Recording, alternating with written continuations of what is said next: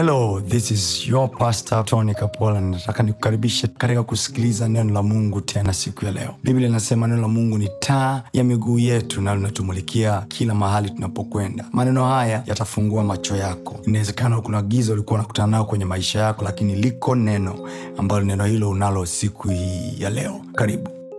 Isaya sura ya 55. Karibu. Kuanzia mstari wa kwanza, kanisa tusome. Haya, kila aonaye kiu, njoni majini. Sema, kila aonaye kiu kaitwa. Sema tena, kila aonaye kiu kaitwa. Alafu mwambie jirani yako, mwambie kiu zetu zinatofautiana. Mwambie tena, kiu zetu zinatofautiana. Mwambie, kiu yangu sio kiu yako.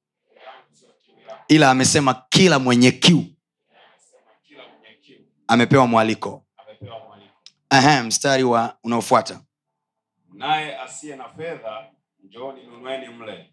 Naam. Njoni nunueni divai na maziwa bila fedha na bila thamani. Kwani kutoa fedha kwa ajili ya kitu ambacho si chakula na mapato yenu kwa kitu kisichoshibisha. Nisikilizeni kwa bidii mle kilicho chema. Sema, nisikilizeni kwa bidii. Nisikilizeni kwa bidii mle. Kwa hiyo hapa hawali kwa kutumia mdomo, wanalia kwa kutumia masikio. Waambia wasikilize ili wale. Mgeukieni na kuambia kwenye kusikia kuna kula. Ukipoteza kusikia una chakula. Maana yake tofauti ya mtu anayekula na mtu asiyekula ni vile walivyosikia. What they heard is what differentiate what is happening in their table. Walichokisikia ndo kinatofautisha kinachotokea kwenye meza zao. Mgeukie na kuambia ukiona huli ujue hujasikia. Please, let's do it again that verse. Tusome tena mstari wa pili. Kwani ile neno kwani sawa na kwa nini? Sawa? Yes. Let's do it again. Kwani kutoa fedha kwa ajili ya kitu ambacho si chakula na mapato yenu kwa kitu kisichoshibisha. Sikilizeni kwa bidii mle kilicho chema na kujifurahisha nafsi zenu kwa unono. Tegeni masikio yenu na kunijia, sikieni na nafsi zenu zitaishi. Nami nitafanya nanyi agano la milele. Naam, agano za Bwana hizo. Amen. Karibu ukae. Amen. Hallelujah. Amen. So yuko mtumishi wa Mungu Nabii Isaya. Now, we all know when nabii akizungumza maana yake anazungumza kutoka kwenye alichokisikia kile Mungu alichokisema. Kwa hiyo azungumzi maneno haya kama maneno yake binafsi. Kwa sababu sifa ya mtu kuwa nabii, anatakiwa aseme kile Mungu alichomwagiza. So you don't call a man a prophet just because ameona kitu. Kuona yoyote anaweza kuona. Hata mganga anaweza akaona. Lakini nabii anapaswa kusema kile Mungu alichomwagiza kusema. Bwana Yesu asifiwe. Amen.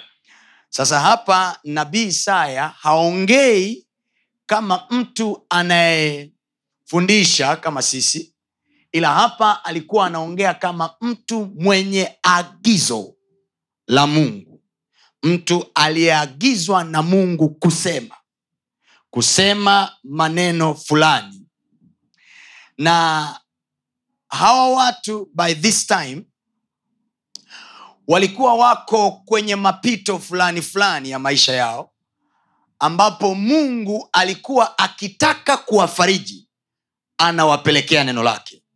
Mahali pengine kwenye kitabu cha Zaburi anasema Mungu hulituma neno, nalo hilo neno huwaponya, alafu likiwaponya huwatoa kutoka kwenye maangamizo yao. So mekanizimu ya Mungu. Narudia tena. Hapa tuko watu tunaomwamini Mungu. Yes. Hapa tuko watu tunaomtafuta Mungu, na kama tuko watu tunaomwamini na kumtafuta Mungu, maana yake tunataka kusikia kutoka kwake namna ya kwake yeye ya kuyaendesha maisha yetu. Kwa sababu ziko namna nyingi za kuendesha maisha yetu kama wanadamu. Lakini kwenye kitabu cha Warumi sura ya 12 ambao nimesoma wiki 2 zilizopita, anasema msifuatishe namna ya dunia hii. Kwa hiyo dunia ina namna yake ya kuendesha mambo yake. Na watoto wa Mungu ambao Mungu amewazaa kwa neno lake wanayo namna yao ya kuendesha mambo yao. So never in your life uka apply namna za dunia kutaka majibu kutoka kwa Mungu. Yaani usimwendee Mungu na agenda ambayo umeiformulate kwa namna ya kidunia, alafu ukategemea kupata results kutoka kwake. Anayo namna yake. From the beginning, kuanzia mwanzo, from the inception of idea, kama wewe ni mfanyabiashara, kama wewe ni una project fulani, from the inception of a certain idea kwenye maisha yako, Mungu anataka kujua alihusikaje au anahusikaje.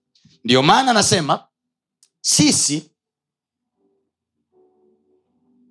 tumezaliwa, kwenye kitabu cha Petro anasema tumezaliwa kwa mbegu isiyoharibika, yaani neno la Mungu. Kwa hiyo mtu yoyote ambaye anafuatana na Mungu au anamwamini Mungu juu ya jambo fulani, he should in his mind know kwamba wao watakaopokea hayo yaliyoko humu si kwamba ni vitu vya kufikirika au vya kubahatishwa.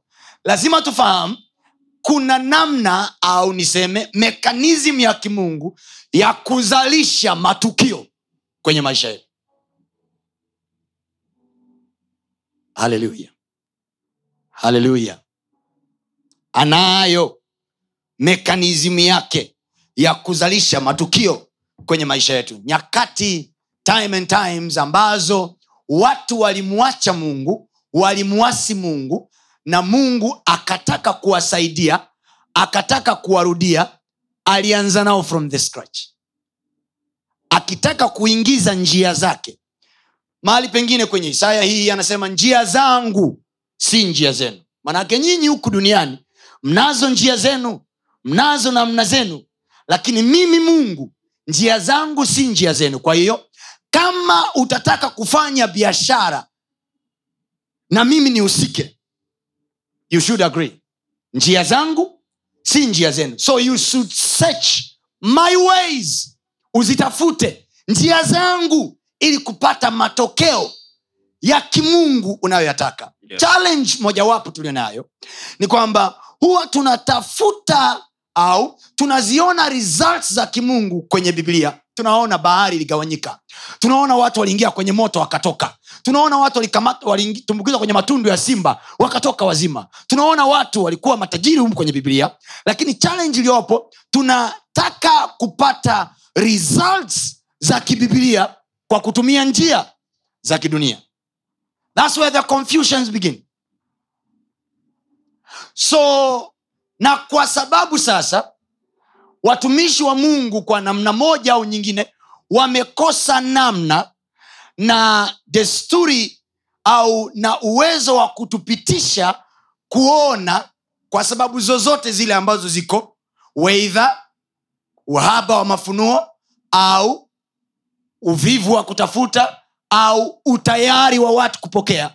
Kwa sababu kuna mimi kuleta ujumbe na utayari wa mpokea ujumbe kupokea. Now kwa sababu hiyo tunatembea chini ya kiwango bila kupata matokeo ya kibiblia, huku tuna Mungu wa Biblia. Na ndio maana ni kama kanisa la Mungu liko frustrated, watoto wa Mungu wako frustrated. Tunaomba, tunaombewa, lakini hatuoni matokeo. Kwa hiyo tunawageuza watumishi kama matapeli. Tunaona kama watumishi wa Mungu ni matapeli, wametuzingua kwa sababu hatupati matokeo waliotuahidi au waliotuonyesha kwenye Biblia. Geukia anakuambia siku nyingine ukienda kwa mchungaji, Mwambie siku nyingine ukienda kwa mtumishi wa Mungu, mwambie akuonyeshe mzigo wote. Asikuonyeshe matokeo bila mchakato. So, ni kama sasa tumegeuza dini ya Kikristo, ni dini ya matokeo bila mchakato kwa sababu ya kigezo cha Yesu kufa msalabani. Yesu kufa msalabani haituondolei sisi majukumu yetu ya kiagano. Damu ya Yesu msalabani, tunaanza Kwaresma siku ya Jumatano hapo. Na ninawaza kichwani, sijui tupige 40 kavu hapa. Nawaza tu, yani kila siku jioni hapa mwanangu tunashindilia. Mpaka katika lazima tunafutulia hapa hapa. Bwana asifiwe. Amen. Hallelujah. Amen. Geukia ninakwambia damu ya Yesu msalabani haikuondolei wewe majukumu yako ya kiagano. Hallelujah. Amen. Moja ya majukumu ya kiagano kutuletea mafanikio kwenye uso wa nchi. Nilizungumza Alhamisi iliyopita. Nikasema jukumu la kwanza ni imani. Mfano, tunaamini Yesu Kristo alikufa msalabani, akamwaga damu yake, lakini Yesu hawezi kutuaminia. Jesus cannot believe on your behalf. You must believe to receive whatever that has been given from this cross. Ndio kile nakwambia Yesu hawezi kukuaminia kwa niaba yako.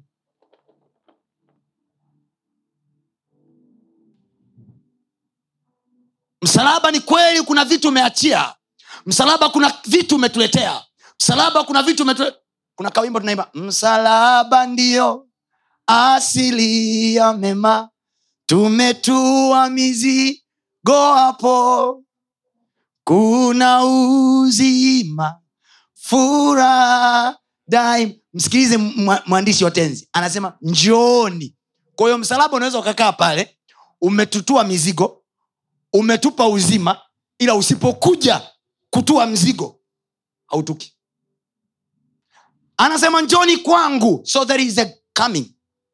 Swala la kuja na kwako hawezi kukujilia wewe. Anasema njooni kwangu nyinyi nyote msumbukao na mizigo, nami nitawapumzisha, ila siwafuati, njooni. So mtu kakaa zake chumbani, Yesu nitue mizigo, amesema njooni.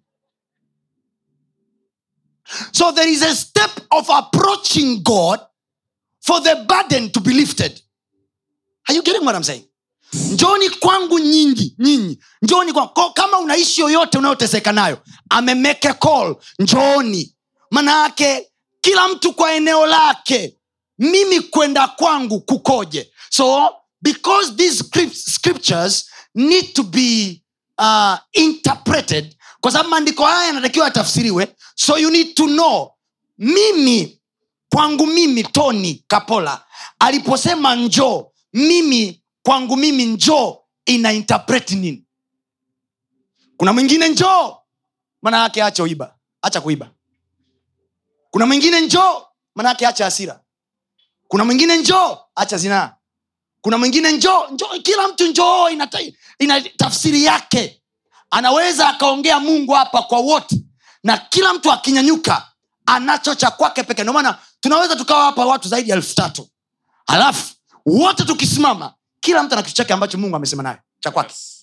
That's how God is, because God is personal. Mwambie jirani yako Mungu ni too personal. He is a personal God. He deals one. Kila mtu mmoja wetu hapa anashughulika na sisi individually, kiasi kwamba hata kama ningekuwa mimi peke yangu, Kristo bado angekuja kunifia. Amen. Yesu hajaja kufa msalabani kwa sababu watu walikuwa wengi duniani. In the matter of fact, sasa hivi population ya dunia wanasema inakadiriwa kama bilioni 7. The time Yesu anakuja kufa msalabani, probably dunia hatakuwa hata milioni 10. Yet Jesus came. That's why kazi ya msalaba haikufutika miaka ile aliyokuja. It had to be extended from one generation to another generation. Kwamba anasema ili kila muaminie, miaka ile, miaka ya sasa na itakayokuja, ili kila muaminie asipotee bali awe na uzima wa milele. Akimwamini mwaka 99 awe na uzima wa milele. Maana yake uzima wa milele uko fresh vile vile.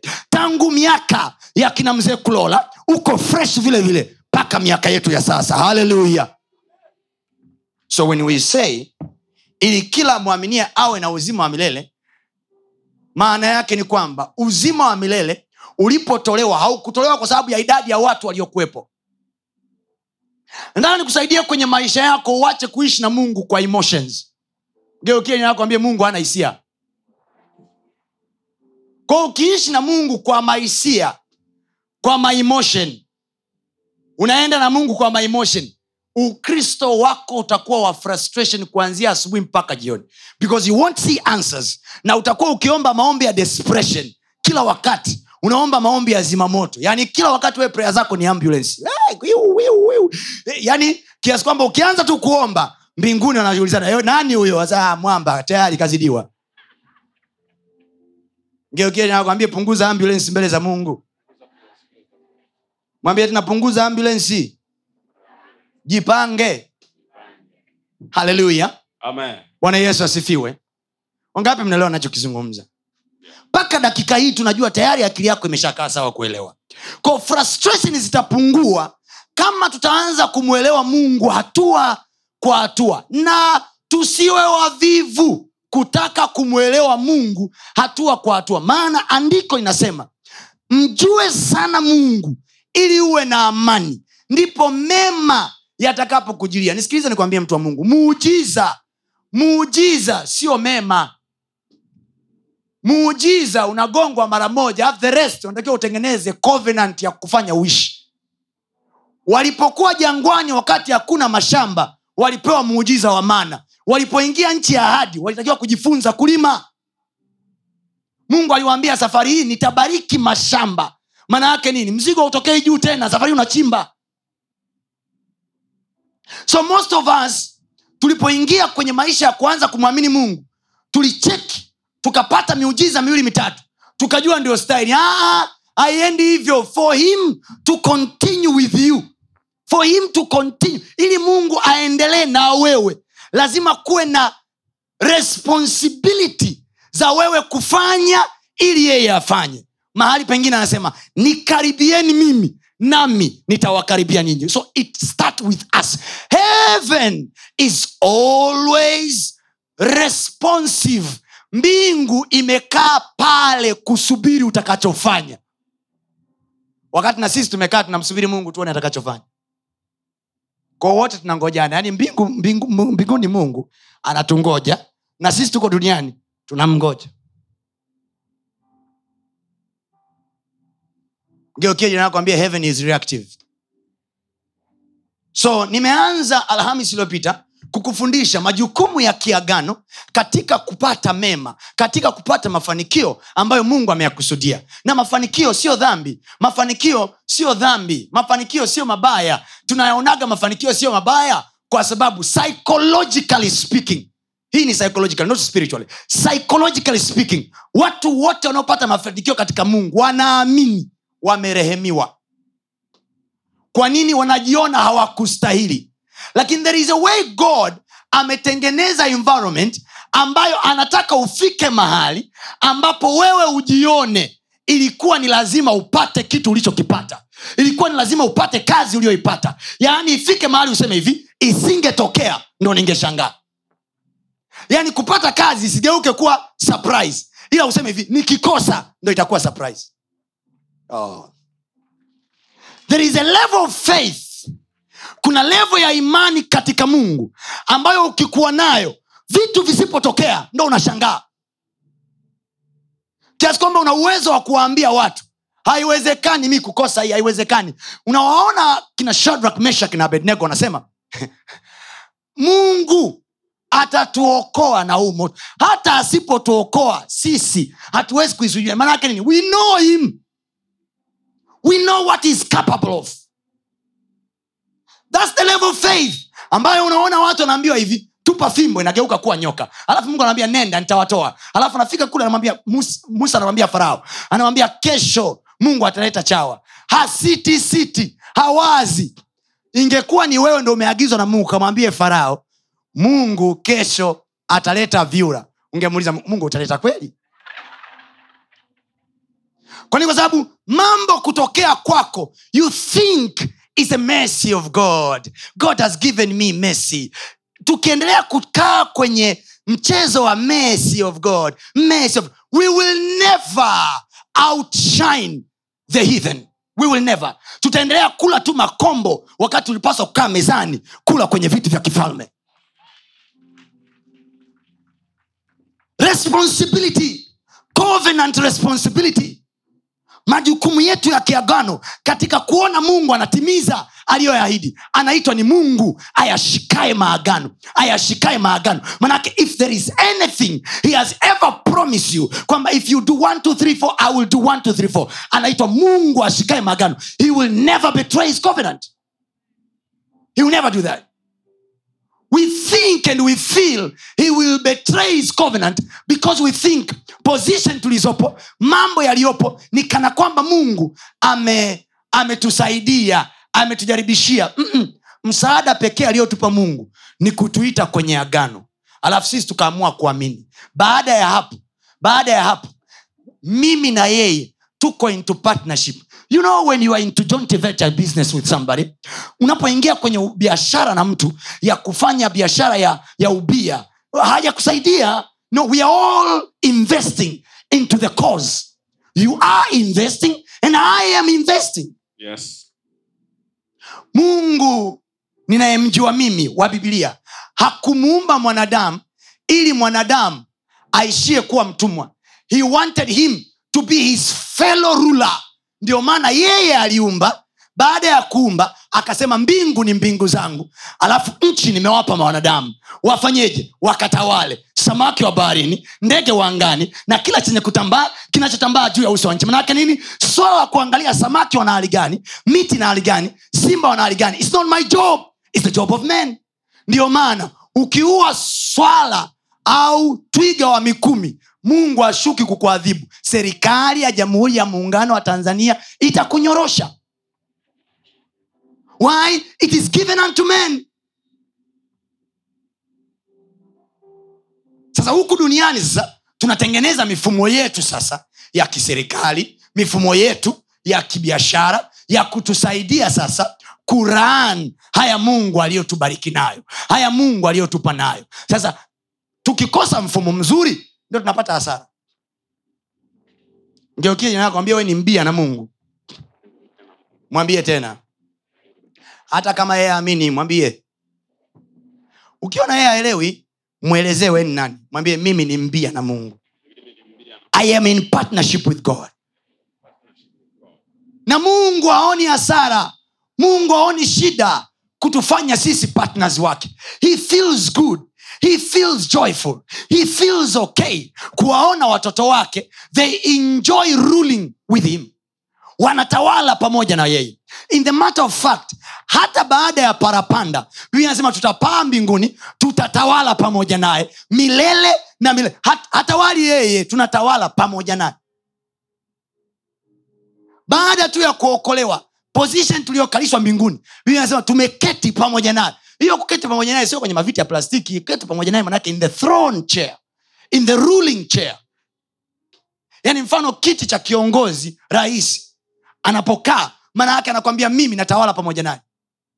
I am here with you. So Yesu alipokuja duniani, alikuja kutuonyesha what it is to rule together with God. Inakuaje kurulu pamoja na Mungu. Ndio maana Yesu alipoondoka kwenye Marko 16 anasema I give you power because there is no ruler without power. Hatuwezi sisi kurule without power. Hatuwezi kutawala bila nguvu. Ndio maana anasema ni lazima mtapokea nguvu akisha kuja juu yenu Roho Mtakatifu. It's a promise. Why? Because by it you can rule. Yes. Otherwise mtakuwa wepesi kwenye uso wa nchi kwa sababu kwenye dunia hii wako wajuba ambao ni manunda vibaya mno, wanazo dark powers just to take you out of the system. So if you don't have, kama hauna wewe kwenye maisha yako mfumo wa kuyasaidia maisha yako kutawala kimungu, unapoteza. Hallelujah. Amen. Hallelujah. Amen. Hallelujah. Amen. Ngapi mnaelewa ninachokisema? Yes. Sema Bwana Yesu nisaidie. Bwana Yesu nisaidie. Sema tena Bwana Yesu nisaidie. Bwana Yesu nisaidie. Kwa wakati wangu. Kwa wakati wangu. Kwa zama hii ya kwangu. Kwa zama hii ya kwangu. Katika jina la Yesu. Katika jina la Yesu. Nisaidie e Bwana. Nisaidie e Bwana. Nitawale. Nitawale. Kwa nguvu yako. Kwa nguvu yako. Sema Bwana Yesu mimi ni mbia na wewe. Bwana Yesu mimi ni mbia na wewe. So hizi pilika nilizonazo wiki hizi za mwezi huu wa pili ni kukusaidia activate your partnership covenant na Mungu. Mimi natakiwa kukaa wapi ili Mungu akae wapi ili mambo yaende. So sisi tumemweka Mungu, tumemtegea, tumemwachia yeye mzigo wote, tukidhania kwamba kwa kuwa yeye ni Mungu with the ultimate power he will do everything. He will do everything. Na ndio maana tunashangaa, we pray, we fast. We are prayed to, yani tunaomba, tunaombewa, tunaombewewa. Yani unaenda kwenye mtu unamtuma, ukienda kwenye maombi, ukiombewa, uniombee. Yani unaombewa, unaomba, unaombewewa na vitu havikai.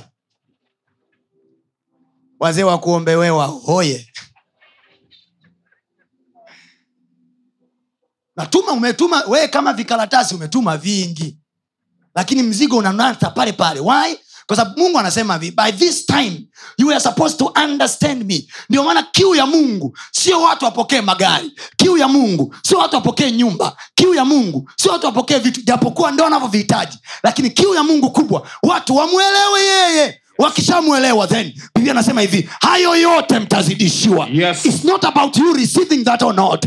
It's about mjue sana ili uwe na amani. Automatically mema yanakujilia. We were not supposed to struggle for good. Yes. It was just supposed to happen.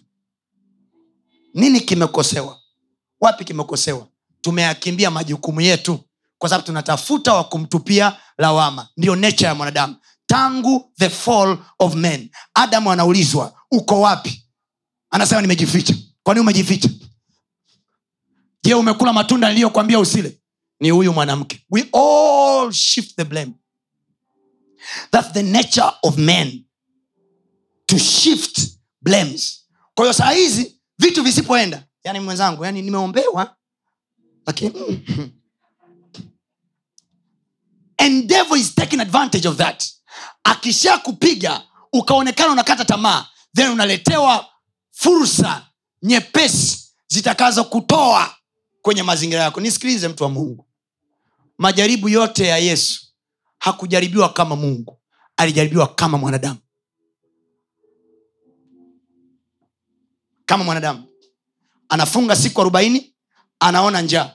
Baada ya kuona njaa, Biblia inasema hivi, shetani akamwambia. So devil waited aone njaa. Kwa nini shetani akatokea siku ya kwanza wakati mfungo unaanza? Sasa huyu mwamba nikimwambia sasa hizi ageuze mawe kuwa mkate. Ageuzi ana bado chakula kipo tumboni. Biblia inasema alifunga mpaka akaona njaa. Ukisoma Biblia yako vizuri, hajasema Yesu alienda nyikani ili afunge siku 40. Alienda nyikani ili ajaribiwe.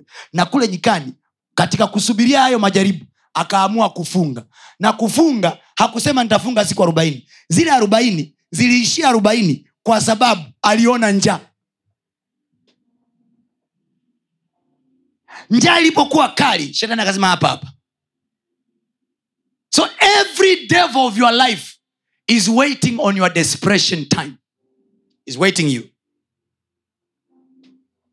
Ndio maana Mungu alimuonya Kaini, akamwambia Kaini dhambi iko mlangoni inakungojea. Hapo kwenye mlango wa breakthrough yako, hapo kuna jaribu lako. If you cannot make wise decision, you are taken. Umepigwa. Umepigwa. Na badala ya kuwa na kibali, utakuwa ni mtu usiye na kikao duniani. Ndio watu wote walioingia kwenye mambo kwa sababu ya desperation, wote ni kama hawana kikao, ni kama hawana utulivu. Kaingia kwenye ndoa kwa sababu maisha yalikuwa ni tight, kaamua kujiingiza ili angalau mtu alipe bili za maisha yake. Tayari hauna kikao, huna utulivu, vitu havikai ndani. Naanza kusema mtumishi, sijui kwa nini Mungu siku hizi anisikia. Alikuwa anakusikia zamani? Amewahi kusikia? We wait until things happen and mercies happen, matukio yatokee ndio tunashtuka Tunaomba Mungu tusaidie. Mungu saidie. Na Mungu atakachokifanya wakati kama huo, akikuhurumia sana, atakupa one time miracle. Akikupa one time miracle, anataka ujifunze, ujiongeze. Baada ya muujiza, what follows is the covenant. Ndio maana Yesu hakugawa mikate kila siku. Aliwapa mikate siku ya kwanza, walipokuwa nyikani watu 5,000, akawapa mikate. Baada ya kuwapa mikate, the next chapter, walikusanyika tena, wakijua mzigo utashushwa tena. Walivyoshuka safari akamwambia hivi, mwili wangu ndio chakula cha kweli. Sasa mboga gani? Mwili wako tena. Na damu yangu ndio kinywaji cha kweli. Maana yake nini? He give you one time miracle. With that one time miracle. With that one time miracle. Muujiza ule wa mara moja na ukupa nao. Then anataka sasa kutokea hapa, you build a covenant with him. Kwamba you do this, I do this, life goes. Tumepewa vyote bure mtumishi. Mpaka saa hivi bure ulivyovipewa ni vingapi? Unavyo? Unavyo bure vya kwako unavyo? Maana tuna maandiko ya kufarijiana na kujifariji katika ujinga. Mungu ametupa vyote bure. Hamna mambo ya kuhangaika. Huki ni kipindi cha neema. Hiyo neema imekusaidia mpaka wapi? Neema yenyewe inasemaje kwanza? Ipo. The grace of God does not take away our covenants to God. Damu ya Yesu leo mwagika inaitwa, hii ni damu ya agano. Damu ya agano inayomwagika kwa ajili yenu. Inatuondolea dhambi. Baada ya kutuondolea dhambi, Biblia inasema kutokea hapo tunaishi ndani yake. Kuishi ndani yake sasa, then rules are happening. Anasema mimi ni mlango wa kuingia kwa Baba. Alafu anasema nyumbani mwa Baba umo ndani kuna makao mengi. Kwa maana yake you enter through me and through me mnaanza kujitafuta. Mnaanza kujitafuta baada ya kumwagika kwa damu ya Yesu, baada ya kuokolewa, baada ya kutakaswa, then tunajitafuta ndani yake. Tunaanza kujitafuta, what are we supposed to do? Warumi 8 anasema katika mambo yote. Sema kwa sauti yako yote, katika mambo yote. Katika mambo yote. Sema tena katika mambo yote. Katika mambo yote. Mungu hufanya kazi pamoja na wale wampendao katika kuwapatia mema. Ndio kile anakuambia kumbe anafanya kazi ili kutupatia mema. Lakini anafanya kazi pamoja na wale wampendao. Afanye peke yake. Nataka utoe sauti yako yote, sema Mungu afanye kazi peke yake. Mungu afanye kazi peke yake. So ili mema yaje kwangu. Sitaki kusema Bwana fanya kazi maishani mwangu, nione mkono wako ukinitenda mema. He doesn't work alone. He works together with you. Anafanya kazi pamoja na wewe. Ndio maana watu wa mataifa, watu wapagani, watu wasiomwamini Mungu, watu ambao Yesu Kristo sio Bwana mwokozi maisha yao, they have known the secret. Wanajua ulimwengu wa roho is always into partnership na ulimwengu wa mwili, ili tu upate matokeo. For them to release power to you, they must work hand in hand. Ndio maana kule mtu ataambiwa peleka kiungo chako, toa mama yako, peleka mtoto wako, working together with another world so that you may receive power from another world. Tumishi, Biblia inasema tutapokea nguvu akisha kuja juu yetu Roho Mtakatifu, nasi tutakuwa mashahidi. Wangapi kati yao hao waliopokea nguvu ya Roho Mtakatifu wanaiona ikileta matokeo kwao? Sababu nguvu ya Roho Mtakatifu ikija kwenye maisha yako, kama haina activation, kama ni sawa sawa na volcano iliyo dormant. There must be fire. There must be hotness that melts the volcano. Ile volcano ikiyeyuka ilipuke. Nasema hivi kwa jina la Yesu. Amen. Mwezi huu wa pili kabla hujaisha. Yes. maneno haya yatakutia moto. Amen. Ili volkano iliyoko ndani yako ilipuke. Amen. Kafa watu wakashangae. Yes. Biashara zinafanyika. Amen. Kafa wakashangae. Yes. Vilivyofunga vinafunguliwa. Amen. Kafa wakashangae. Yes. Taifa linakuwa bora kwa sababu ya uwepo wako. Amen. Hallelujah. Amen. We preach not because we just want to make you a Christian. Tunahubiri kwa sababu we want this nation to have better citizens.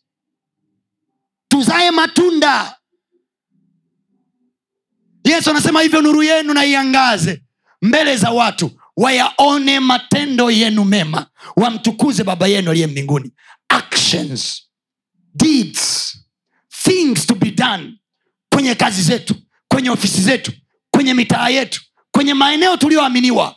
Vitu vifanyike with the divine intelligence, kwa uwezo na akili za kimbingu na miongozo ya kimbingu. Watu washangae, ni akili ya namna gani hii imefanya haya, ni akili ya namna gani hii imefanya haya. Hallelujah. Amen. Na Mungu akiona tunaingiza uwezo wake na nguvu yake kazini through the covenant responsibility, kuhusu kupitia majukumu yetu ya kiagano, Mungu anaanza kuona jinsi ambavyo we are serious kutaka kuona ufalme wake na uwezo wake na mamlaka yake zinaonekana katika uso wa nchi. Hallelujah. Amen. Hallelujah. Amen. Biblia inasema Yusufu akachukuliwa, ni mzao wa Ibrahim huyo. Uzao wa Ibrahim, mjukuu wa Ibrahim, kitukuu cha Ibrahim, mtoto wa Yakobo, anachukuliwa kama mfanyakazi kijakazi Misri. Biblia inasema hivi, Bwana alikuwa pamoja na Yusufu. Location doesn't matter. Yes. Bwana alikuwa pamoja na Yusufu. Location doesn't matter. Alipoingia ndani ya nyumba ya Potifa, oh yeah, he was a slave but the Lord was with him. Amen. Alikuwa ni mtumwa lakini Bwana alikuwa pamoja naye. Yes. When you are a slave, umeajiriwa na mtu, alafu Bwana yuko pamoja na wewe, they will notice. Wataona. Walipoanza kuona, Biblia inasema Bwana akafanikisha yote aliyokuwa kwenye nyumba ya Potifa, yaliyoachwa mkononi mwa Yusufu. Maana yake nini? Potifa alikuwa na wafanyakazi wengi kwenye kampuni lake, kwenye kazi yake, kwenye nyumba yake, lakini akitaki portfolio za Yusufu ni clean sheets kuliko za wenzake. Hallelujah. Hallelujah. Amen. Biblia inasema kwa sababu hiyo Mungu akamweka Yusufu, Potifa akamweka Yusufu juu ya mali zake zote. Sio Mungu aliyemnyanyua Yusufu, ni Potifa. By what? By the presence of God ndani ya Yusufu. Matukio yakaanza kuonekana. Then Potifa anamnyanyua Yusufu. Yes. Taka kunyanyuliwa na Wafilisti wakati hawajaona matukio. Nini? Mungu nishushie kibali chako. Where? Favor is the response of excellence. Kibali ni matokeo ya ubora ulioonekana. Watu wakikiona kitu kilicho bora, they cannot shut it down. Hawawezi kukizima. Wanaweza wakakinyamazia kwa muda, wanaweza wakakizugia kwa muda, wanaweza wakajifanya wakioni kwa muda, but time is coming. Everybody, Biblia inasema hivi, we preach so that we may cause all men to see. Watu wote waone. We cause all men to see the brightness, the goodness, yes, the excellence of our God. Yes. Saa imefika na saa ndio hii. Amen. Kwa movement hii tunayoenda nayo. Yes. Kwa jina la Yesu. Amen. Taifa hili litajionea watu walio bora. Amen. Kwenye maofisi tutatoa ubora. Amen. Maana roho ya ubora inakaa ndani yetu. Amen. The spirit of excellence is inside of us. Yes. Tukiweko kwenye biashara tunaachilia ubora. Amen. Tukiweko kwenye serikali tunaachilia ubora. Amen. Tukiweko kwenye kazi za watu tunaachilia ubora. Amen. Watu hawatatulaumu na kazi zao. Yes. Bali watu watasema heri umekuja. Amen. Heri umeachiliwa. Amen. Hallelujah. Amen. Kuliko kudanganyana, kujazana makanisani na kuwaambia na kuombea maombi usifukuzwe kazi. No. You wouldn't. Hukuweza kumpatia Yusufu mbadala. Mbadala wa Yusufu ni upi?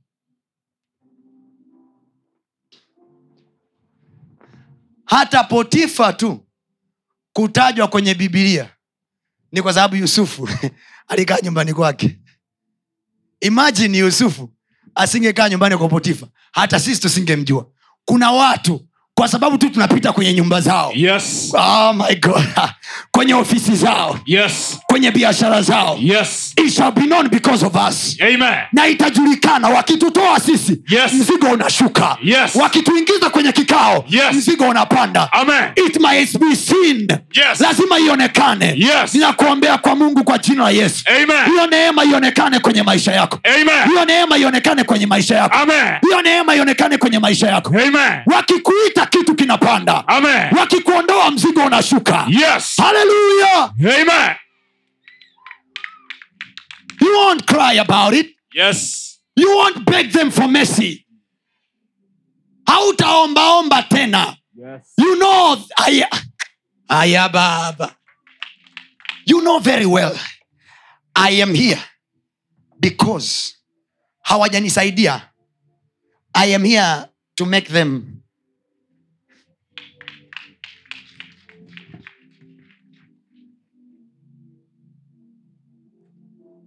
Hayo unaweza kuyafanya kwa ujasiri kabisa ukiwa unajua ndani ya moyo wako majukumu yangu ya kiagano nimeyafulfill, so natembea kifua mbele. Yesterday nilikuwa namwambia mtu mmoja, I am thinking sisi tunapokuaga kwenye siku zetu za kufunga ni tofauti na wenzetu ambao they put very emphasis and seriousness kwenye saa yao ya kufunga. Everybody will know and everybody will put effort into it. They will publicize it mpaka inajulikana. Lakini sisi tunapoingia kwenye mfungo, mfano wa Kwaresma, ni kama tu kwanza we are disorganized.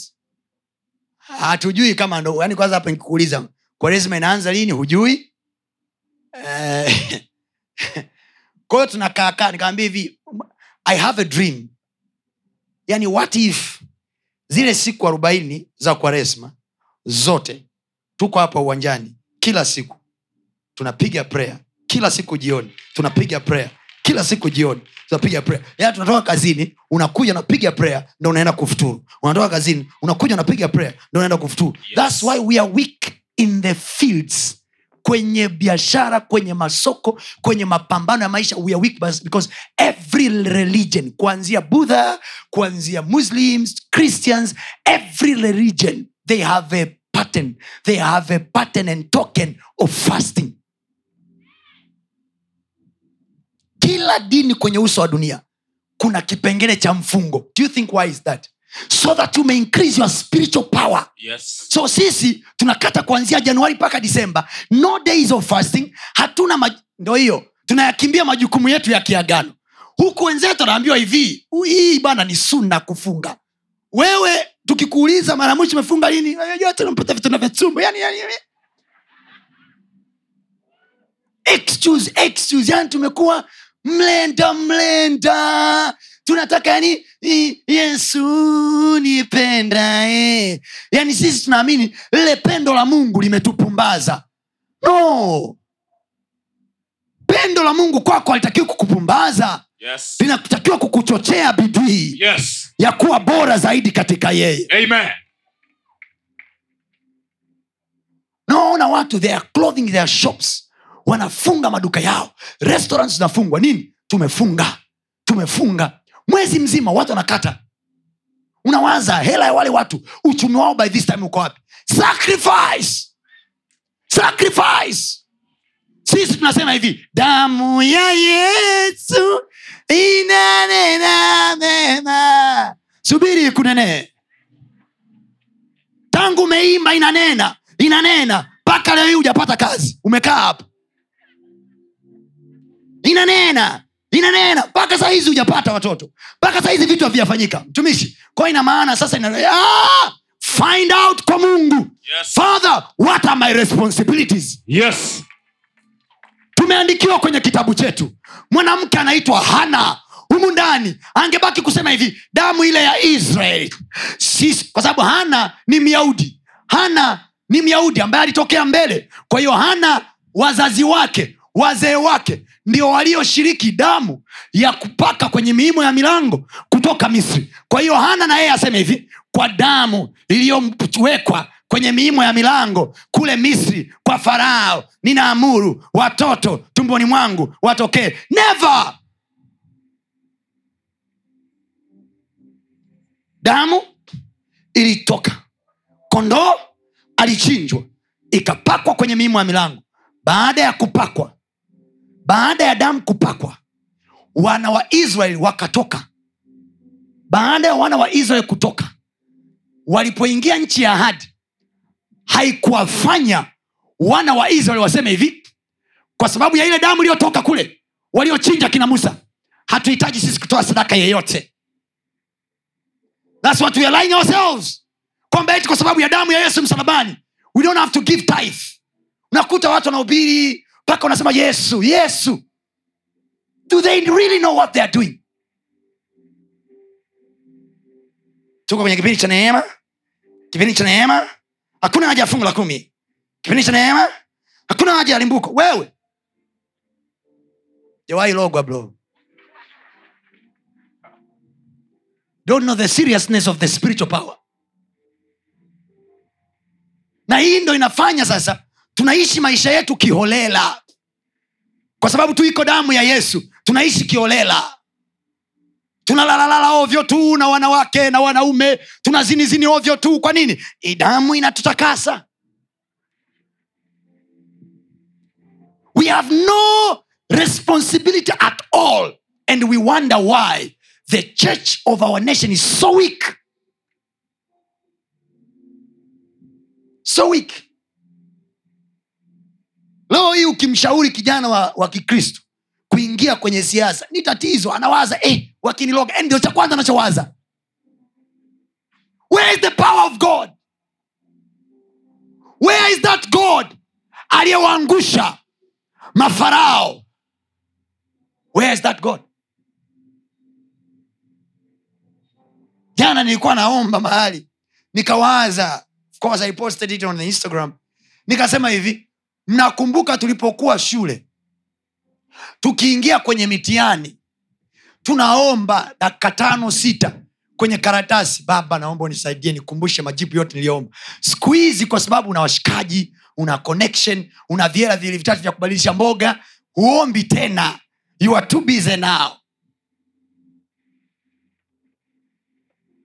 You are too busy now. And the God in heaven, he is watching you. Anasema, friend, you have betrayed me. Nimekusukuma mpaka chuo. Nimekutana sawa na boyfriend wako ukapata kazi. You left me. Poa. And along the way, natafuta msaada wa Mungu sasa. Tumishi. Yaani sijui uvimbe huu umetokea wapi. Dunia inasema ulichukua cha kwetu, utarudisha.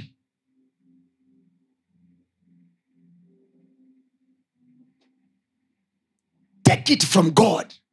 Kazi akikupa Mungu, hakuna wakunyanyasa nayo. Hakuna wakukutoa kwenye hiyo kazi. Yes. Kazi akikupa Mungu, yes, hakuna wakukuondoa kwenye hiyo kazi. Amen. Biashara na wateja akikupa Mungu, yes, hata watu watambike mchana na usiku, yes, hakuna wakukunyang'anya hiyo biashara. Amen. Oh, maana Bwana alichokitoa, yes, anaweza kukisimamia. Amen. Anaweza kukilinda. Amen. Hallelujah. Amen. Alikupa nani hiyo kazi? Alikupa nani mpaka saa hizo unakutishia kufukuza, unaanza kuogopa? Alikupa nani? Alikupa nani? Aliyekupa ilinde, unajua? Alikupa James, alikupa Jofu, unajua?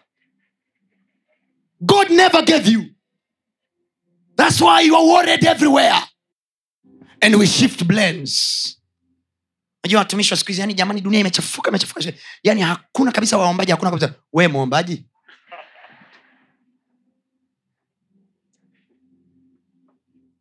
Yani tumekwisha.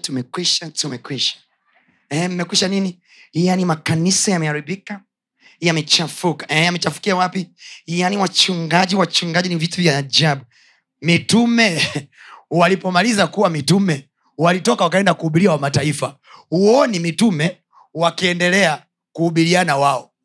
Biblia inasema kanisa likadumu katika fundisho la mitume. Kanisa lidumu katika fundisho. Wewe umedumu Kwenye lipi? Napenda zile za hivi mwanangu. Barakata, barakata, pa, huwala. Miracle. Yeye awezaye kutenda mambo makubwa, yes, kuliko yale tuyawazayo, yes, na tuyaombayo, amen, kwa kadri ya nguvu, yes, sio itokayo juu, itendayo kazi ndani yetu. It has to be effectual working power within us. Mgeukie jina lako, mtikisa kidogo, ambie maji hukumika, acha umende mende. Maji hukumika. Be responsible. Take what belongs to you. Mungu aliwatoa wana wa Israeli kutoka Misri kwa mkono wenye nguvu. Lakini walipoingia nchi ya ahadi ni kwa panga zao na mikono yao. Kiasi kwamba Yoshua kuna mahali aliwakabidhi watu kila mtu territory yake, kwamba piga hapa tawala, kabila fulani mtapiga hapa mtatawala, kabila fulani mtapiga hapa mtatawala, kabila fulani mtapiga hapa mtatawala. Baada ya makabila mengi kupiga, then kukatokea makabila mawili ambao wao walikuwa bado wanashangaa shangaa. Yoshua akasema, mpaka lini mtakuwa wavivu kuchukua heritage yenu? I was telling a brother yesterday, nikaambia kwa sababu hiyo nataka tufanye utaratibu, ikiwezekana kwa resma yote tuombe hapa. Akaniambia, mtumishi wa Mungu, najua una imani, najua mtumishi wa Mungu, hii yule kusimama tu peke yake hapa ni milioni zaidi ya 5 siku 40. Man of God, 40 days. Nikamwambia hivi, Mungu ana vitu ila hana watu. Kitu pekee ambacho Mungu hana duniani, watu. I tell you. Ndio maana tuko busy tunahubiri. Ili tufanye nini? Tumvunie Mungu nani? Watu. Mungu hana watu. Mungu hana watu kwenye siasa, Mungu hana watu kwenye udaktari, Mungu hana watu kwenye makanisa, Mungu hana watu katika madhabahu, hana watu. Hana ni wa kutafuta, hana. Unajua hiyo kauli maana yake nini? Mungu hana watu wa kuthubutu. God is just waiting for those who can dare ili show his power. He cannot show his power if we cannot dare. Sinione mimi chizi, nimetia miviti mingi, so chizi mimi. I dare, and one day I will see his power. Yes. I'm not crazy. I'm not crazy. God has a tendency to honor the diligence. Ndio maana nasema wamuona mtu mwenye bidii, huyo hata keti mbele ya watu wasio na cheo. Mungu ana watu wenye kuthubutu. Waimba mapambio anao, anao wa kutosha. Wazabi, tusimame tuombe. Mama katika chini. Haya, wakuthubutu kwenda front line amna. Goliati anawatukana majeshi ya Israel 39 days. Anatukana tu. Jeshi zima wote wamerudi nyuma. Anatokea kijana mmoja kutoka porini kwa babake. And then he saying, nani huyu? Alafu anasema hivi, Mfilisti huyu asiyetairiwa. Lile neno asiyetairiwa maana yake nini? Huyu hajamwaga damu tuliyomwaga sisi. Hajaingia agano na Mungu wa Israeli. Yes. Kwa sababu hiyo haruhusiwi kunishinda. Yes. I have made my vow in my life. Kwenye eneo lolote la maisha yangu, nikiingia in any competition with an unbeliever, atahadisia. But look at us today. Mioyo imejaa hofu. Waoga kuna mfano. Yaani uoga ndio unatupa motivation ya kuomba. We are not bold. Waefeso 6:10 anasema, hatimaye ndugu zangu, mzidi kuwa hodari katika Bwana. Be strong in the Lord and in the power of his might. Maana yake kila unapomeditate nguvu zake na uwezo wake, be strong. Be strong, take a move. Be strong, make a position. Be strong, make a certain step. Be strong, you will see his power. Kuna jambo unaogopa kufanya. Mimi nakwambia kama mtumishi wa Bwana, utaziona nguvu zake. Amen. Go ahead and make a step. Yes. You see his power. Amen. Geo Kenya nakwambia unachokiogopa na chenye kinakuogopa. Unachokiogopa na chenye kinakuogopa. Hallelujah. Amen. Hallelujah. Amen. Now, quickly, one of the responsibility I'm going to talk today is a responsibility of sacrifice. Last week nilizungumza responsibility of faith. Wajibu wa kiimani. Wajibu wa leo ni wajibu wa kujisadaka.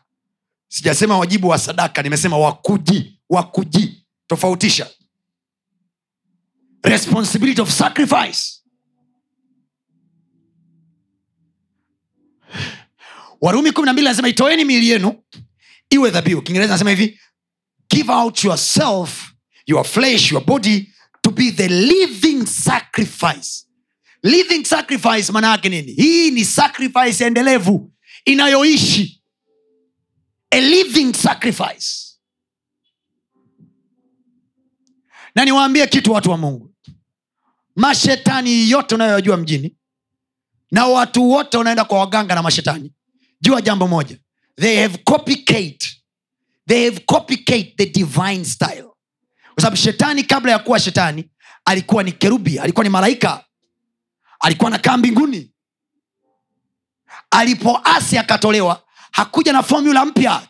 Aliyemuumba shetani ni Mungu. Aliyemuumba yule malaika Lucifer ni Mungu. Kwa hiyo alipoasi akawa shetani, alipotupwa hakuacha aliyojifunza. So he knows the principle of sacrifice. That's why watu wa duniani, they make it a lot with their devilish acts. Na matendo yao ya kishetani, they make it a lot. Alafu sisi huku, because we think we do not need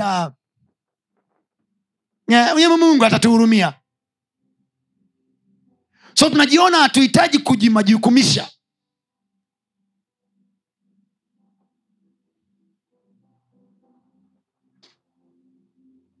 Itoeni miili yenu iwe dhabihu takatifu ya kumpendeza Mungu, ndiyo ibada yenu yenye maana. Lile neno takatifu nataka nielezee kidogo, alafu nikusaidie kitu, nikuadondoshe mzigo fulani, alafu ukatoboe nao wiki nzima hii, utaona matokeo. Amen. Nakupa vitu ambavyo sisi vimetusaidia kwa miaka michache tu hii ya maisha yetu, ambayo tumemjua Mungu si kwa undani sana, lakini kwa miaka michache tu hii, when we decided to take principles, you see what you see now. It's not by chance, people. We are not angels. We are men like you. But we have known. Tumejua kuapply the divine principles. Yes. Akisema itoeni miili yenu iwe dhabihu takatifu. Every time, kila wakati unapofanya worship, unapoabudu, whether unamwabudu Mungu au unaabudu kwa kuimba au kwa kusema au unaabudu kwa kitendo cha kusema mimi naabudu mahali fulani, every time you do an act of worship, kile kitendo cha kuabudu, hatuabudu Mungu kwa sababu ya uzuri wake. We don't worship God because of his goodness. No. Because goodness of God does not need revelation. Wema wa Mungu unahitaji ufunuo ili ujue. Ukitokea umetokea. Hatumwabudu Mungu kwa sababu ya matendo yake. Ila tunamwabudu Mungu kwa sababu ya utakatifu wake.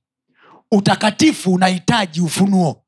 For you to understand holiness, you need revelation to understand holiness. Now that will take time. Lakini nitachukua kitu kadogo tu, Alafu next time Mungu akinipa neema, I'll define that. Utakatifu unahitaji ufunuo kuuelewa. What do we mean when we say holy? Tunaposema mtakatifu, maana yake asiye na la kulaumiwa, asiye na mawaa, asiye na sababu yoyote ya kutiliwa mashaka. So when we say God you are holy, maana yake tumekuelewa, tumekuona, tumejifunza kuhusu wewe, na tumeamini hayo tuliyojifunza kuhusu wewe, and now we know wewe hauwezi kutiliwa mashaka, iwe umetenda au hujatenda. We can still stand firm because we know kwa nature yako ulivyo utatokea tu hapa. Yes. In case hujatokea, tunajua kwako wewe hakuna udhaifu. You remain God whether things are happening or not happening. That's worship. Amen. Kwa unamuelewa Mungu, ubora wake, uzuri wake na nguvu yake, then unamwabudu. Sio kwa sababu amekutendea chochote. Praise is when God has done something. Wangapi mmeelewa hapo? Now, itoeni miili yenu iwe dhabihu takatifu. Maana yake nini? Maana yake ni kwamba ndio kile Yesu alichokisema, utafuteni kwanza ufalme wa Mungu na mapenzi yake na haki yake, na mengine yote mtazidishiwa. Ufalme wa Mungu. Ufalme wa Mungu, Kiingereza nasema the kingdom of God. Ule neno ufalme, huwezi kuuita ufalme mahali kama hakuna mfalme. Kwa anaposema utafuteni kwanza ufalme wa Mungu, maana yake nini? Seek to see God is ruling. Tafuta kuona Mungu anatawala kama mfalme kwenye maisha yako, mtawala wa yote, katika yote, na mengine yote tazidishiwa. So, kimungu, sisi hatutafuti mengine yote. Sisi tunatakiwa kutafuta utawala wa Mungu kwenye maisha yetu. Utawala wa Mungu kwenye maisha yetu. It is you God who is ruling here. Ni wewe ndo unatawala. Ni wewe ndo unanipa chakula. Ni wewe ndo umenipa hii kazi. Ni wewe ndo umenipa ya maisha. Na kwa kuwa ni wewe, then nitafanya hiki kwa sababu ni wewe. Napiga step hii kwa sababu ni wewe. Natafuta ufalme. Natafuta kuonyesha anayetawala hapa ni Mungu, si mtu, ni Mungu. Si aliyenipa kazi, ni Mungu. Si ajira, ni Mungu. Sio mkataba wangu, ni Mungu. Yeye ufalme wake. He is ruling. Yeye ndio mtawala. Now, kiti cha enzi cha Mungu kinaitwa madhabahu. Na tukikaribia kiti cha rehema, the city of mercy or the mercy seat, kiti cha rehema, ili kupokea neema ya kutufaa wakati wa uhitaji. Kwa hiyo ni kiti cha rehema ambacho kina neema. Neema ni uwezesho wa kimungu kutuwezesha kuliko uwezo wetu wa kimwili wa kawaida, uwezo wa degree zetu za kawaida. When there is grace, degrees zinakaa. When there is grace, ability za watu zinakaa. Yes. Neema ikiwepo, bidii za watu zinakaa pembeni. Neema ikiwepo, unaweza ukakimbia sana, lakini ikatokea mtu mwenye neema, ukashangaa matairi yako, miguu yako imekuwa mizito. Mwenye neema anakuja, anakupita. Yes.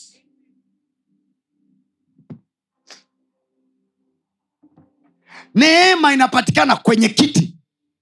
Na tukikaribie kiti cha rehema, ili kupata neema ya kutufaa wakati wa uhitaji. Kwa hiyo, mtoto wa Mungu hategemei brain tu peke yake. Mtoto wa Mungu anatakiwa awe na ingredient nyingine. Kwenye biashara yake inaitwa grace. Kwenye kazi yake inaitwa grace. Yes. Kwenye ndoa yake inaitwa grace. Yes. Trust me my sisters, unaweza ukavaa vimini vyote mbele ya wanaume kama wanavyokufundisha wadau barabarani, kwamba sijui ukiwa mloko, I wonder. Wanakuambia, usiwe mlokole sana, Ukiwa kwenye ndoa, wewe kuwa mlokole. Watu ni kama wanawazeveza, yani ni kama wanawatia ndimu hivi, wanawavuruga, wanakuambia, unajua ukiwa mwokoka haimaanishi ndio uwe mshamba kwenye ndoa. Mtu wa Mungu hata huyo kahaba anayechukua mume wa mtu ana mganga anayemfuata. Kwa hiyo kukaa uchi tu peke yake, kuvaa bikini tu peke yake na vibukta vifupi sio dawa pekee walionayo. Na chanja chale wanachanja. Utanieleza nini mimi kuhusu Esther ambaye mfalme amemfungia mlango ili asiingie kwenye palace yake, na wakati huo huo linatoka tangazo la ndugu zake kuuawa. Huyo mtu mfalme wakati anamfungia mlango hakuwa amevaa night dress. So you should know, my sisters, lazima mjue mnaposikiliza hao watu wasiwatoe kwenye imani. Sasa kujifanya hujanielewa. Omba wewe.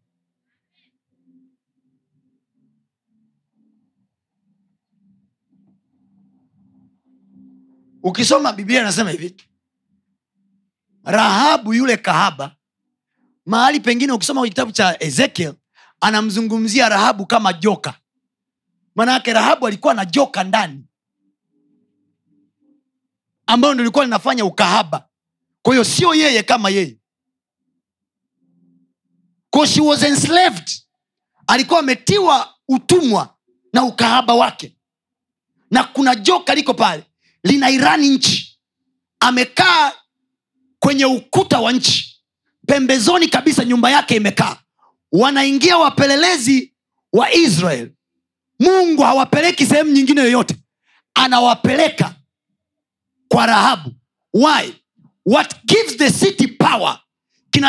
Kinachotoa mji, kinachotoa nguvu kwenye mji, kinachowapa watawala wa mji ule wa Jericho nguvu, hakikuwa ikulu, kilikuwa ndani ya Rahabu kahaba. How do I know? Wakati wana wa Israel wanaingia kwa Rahabu kahaba, the king in the palace anapata taarifa. How?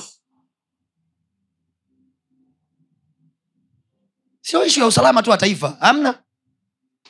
Something more was in there. When you look at the scripture kwa jicho la rohoni, watu wa Mungu mnisikilize sana hapo. Kuna kitu nataka kuongea. Ukiangalia yale maandiko kwa jicho la rohoni, kwa nini Mungu hakuwaingiza hao watu ambao ni watakatifu, ambao ni taifa la Mungu? Kwa nini hakuwaingiza sehemu nyingine isipokuwa amewaingiza kwenye nyumba ya kahaba? Why? Biblia inasema kahaba ni shimo refu ambalo linaelekea kuzimu. So maana yake nini? Those people walikuwa wametega pale, nguvu yao ya kutawalia nchi iko pale kwa yule kahaba.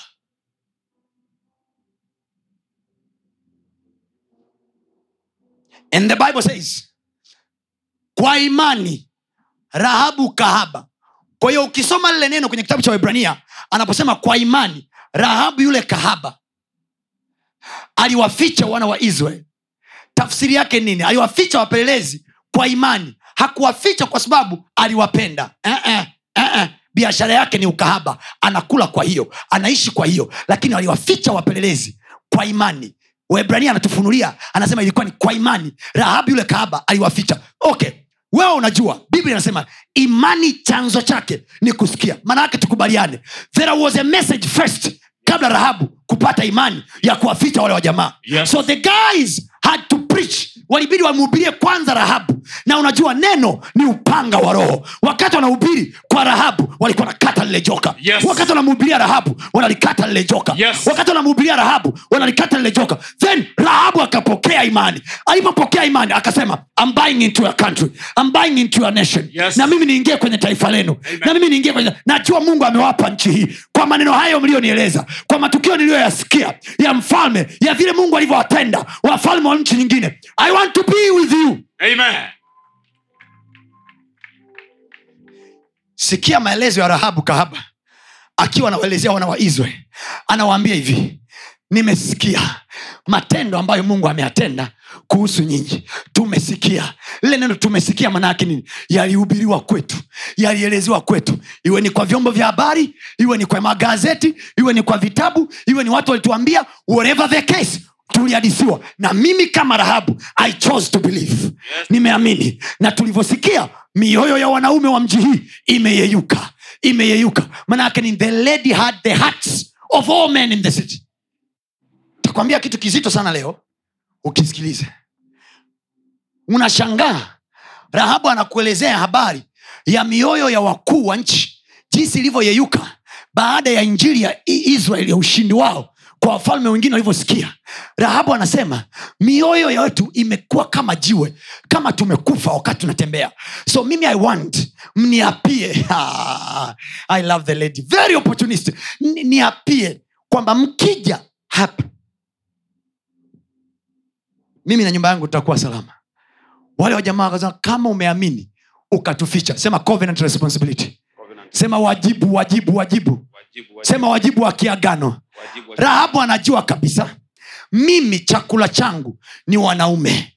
Nikiona mwanaume nakula kichwa, nikiona mwanaume nakula kichwa, nikiona mwanaume napiga. Ila hawa wana hatima, so I have to sacrifice ukahaba wangu. Niachane na hawa ili hawa wakipita, nikiachia ukahaba wangu chini. Yule dada hakuwa anafanya ukahaba wa bure, alikuwa analipwa fedha. Anasema hela hii naiacha hii ili nipate nchi ya baadaye. Yes. Ili nipate maisha ya baadaye. Yes. Watu wa Mungu, without sacrifice we cannot rule. Yes. Taka maisha ya kubebewa na injili nyepesi za kufarijiwa, kwamba uhitaji kufanya hivyo, wanawaibia. Haya, acha tusikuibie sisi, nenda kaibiwa na magonjwa ya watoto wako.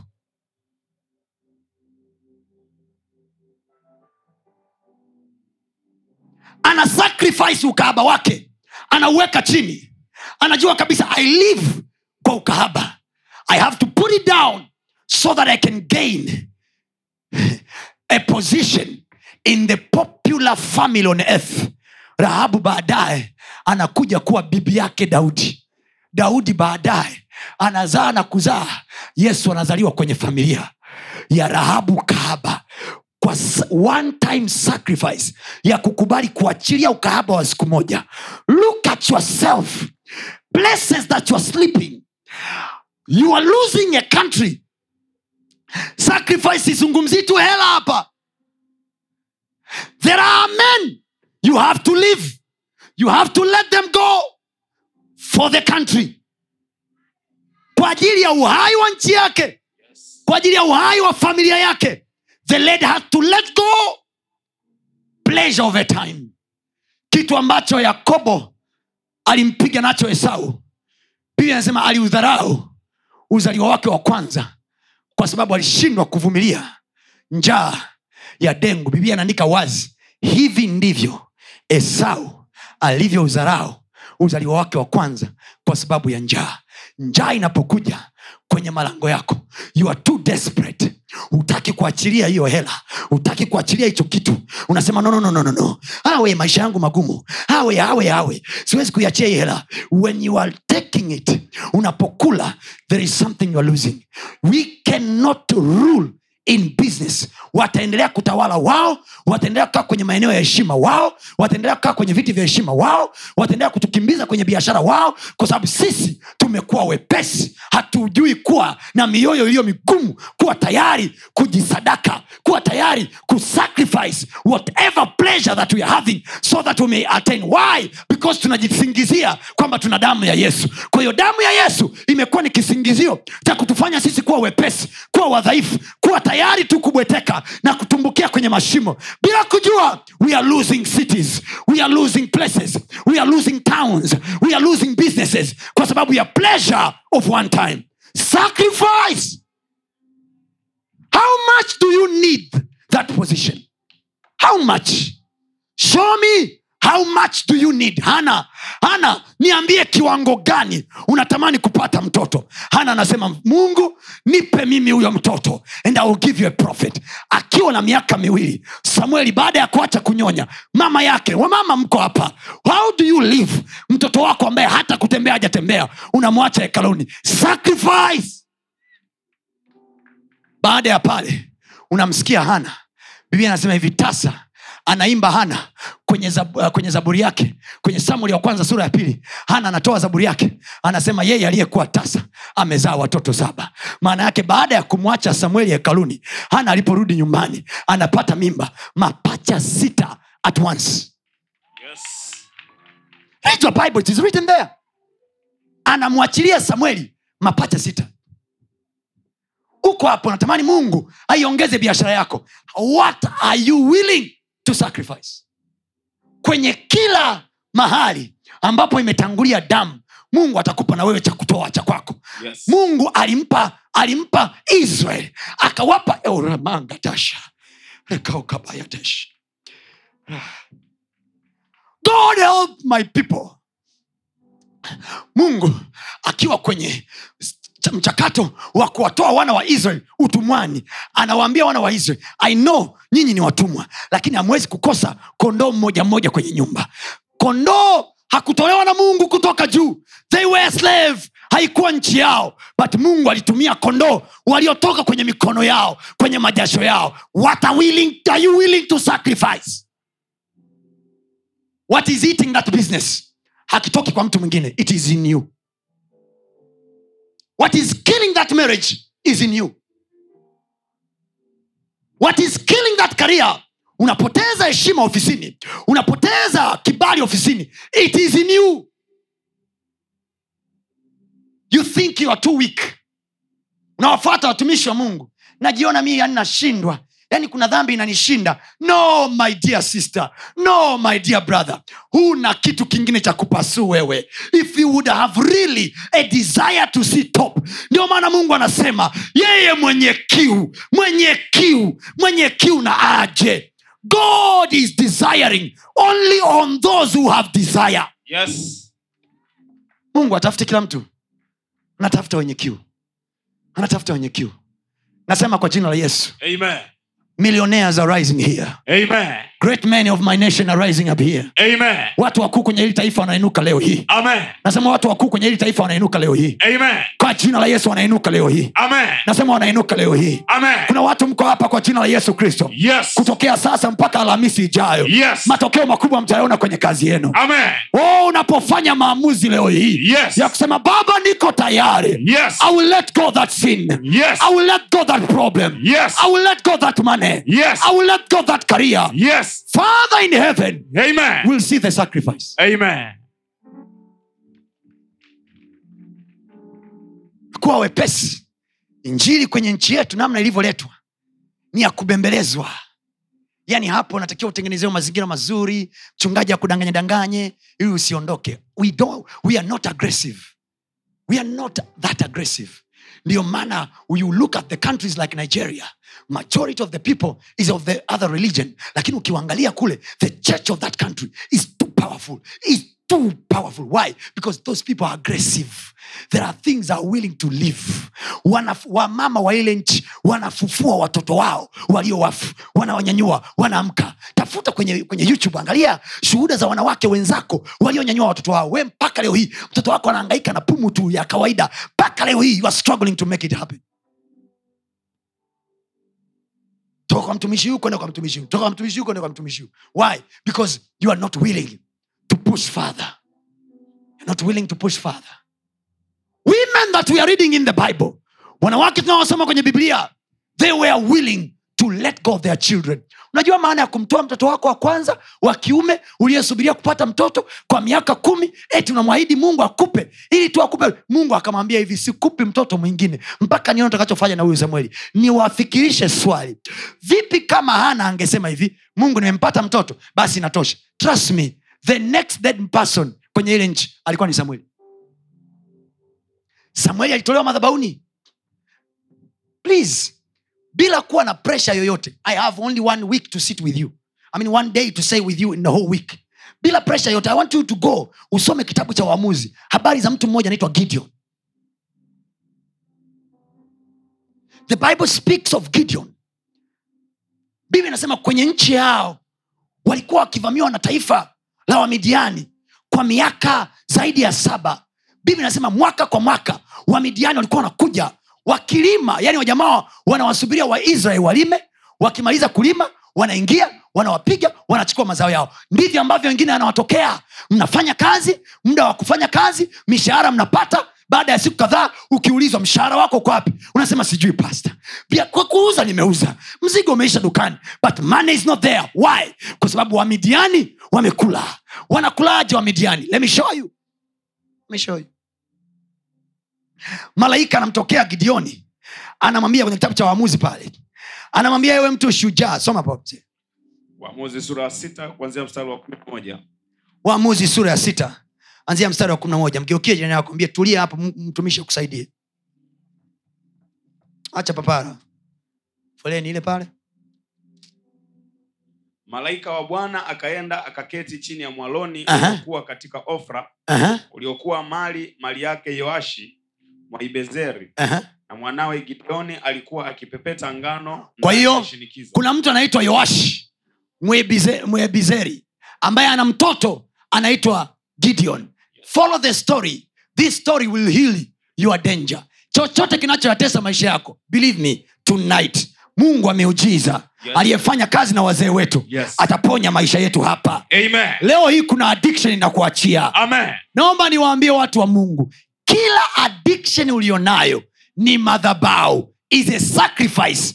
Wauni wamekutumbukizia hiyo addiction. The more you are doing it, the more you are dying. Kwa sababu sacrifice, madhabahu maana yake ni eneo la kuchinjia. Eneo la kuchinjia sadaka. Kwa hiyo maana yake whatever that kills you, maana yake you are in a certain altar. Uko kwenye madhabahu fulani, something is taken out of you. Ukisoma kwenye Biblia yako kuna habari za kina Paulo. Anasema kwa alipoenda kuhubiri mahali fulani, kulikuwa na mjakazi mmoja ambaye amekaa kwenye ile nchi, kwenye ule mji, alikuwa akiwapatia bwana zake faida. Probably the lady didn't know, hakujua kama yule ndugu kina Paulo walikuwa ni watumishi wa Mungu wenye uwezo wa kumfanyia yeye deliverance. Lakini pia yule dada inawezekana yeye hakujua kama amewekwa kwenye mji ili kwa ajili yake wanaume mjini, wadau mjini wa make it in business. I wish I had time I would tell you a story, very dangerous story. Kuna watu wanakuwa town hapo, when they live with you, when they have life with you, when they have sex with you, when they have things with you, they have more power to do their businesses. You may not know that. Unaweza usijue na unaweza usikubaliane nalo, and it's okay. I don't care. Lakini trust me, mechanism of the spirit, Biblia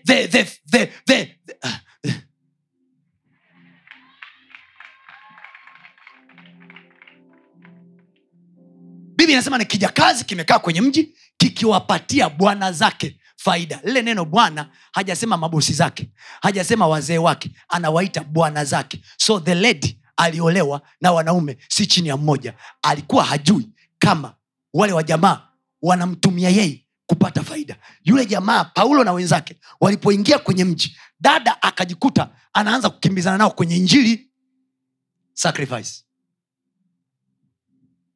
Yule dada kwenda, Biblia haizungumzi kwamba yule dada alikuwa na nia kuwafanyia ubaya kina Paulo. No, yule dada alichukua kama ni kama mtu aliyechukua amechukua vipeperushi au aliyelipia redio ya matangazo. Anasema jamani, hawa ni watumishi wa Mungu. Ni kama mtu anasema hivi, jamani, karibuni kwenye kongamano. Pastor Tony anahubiri pale. Twendeni.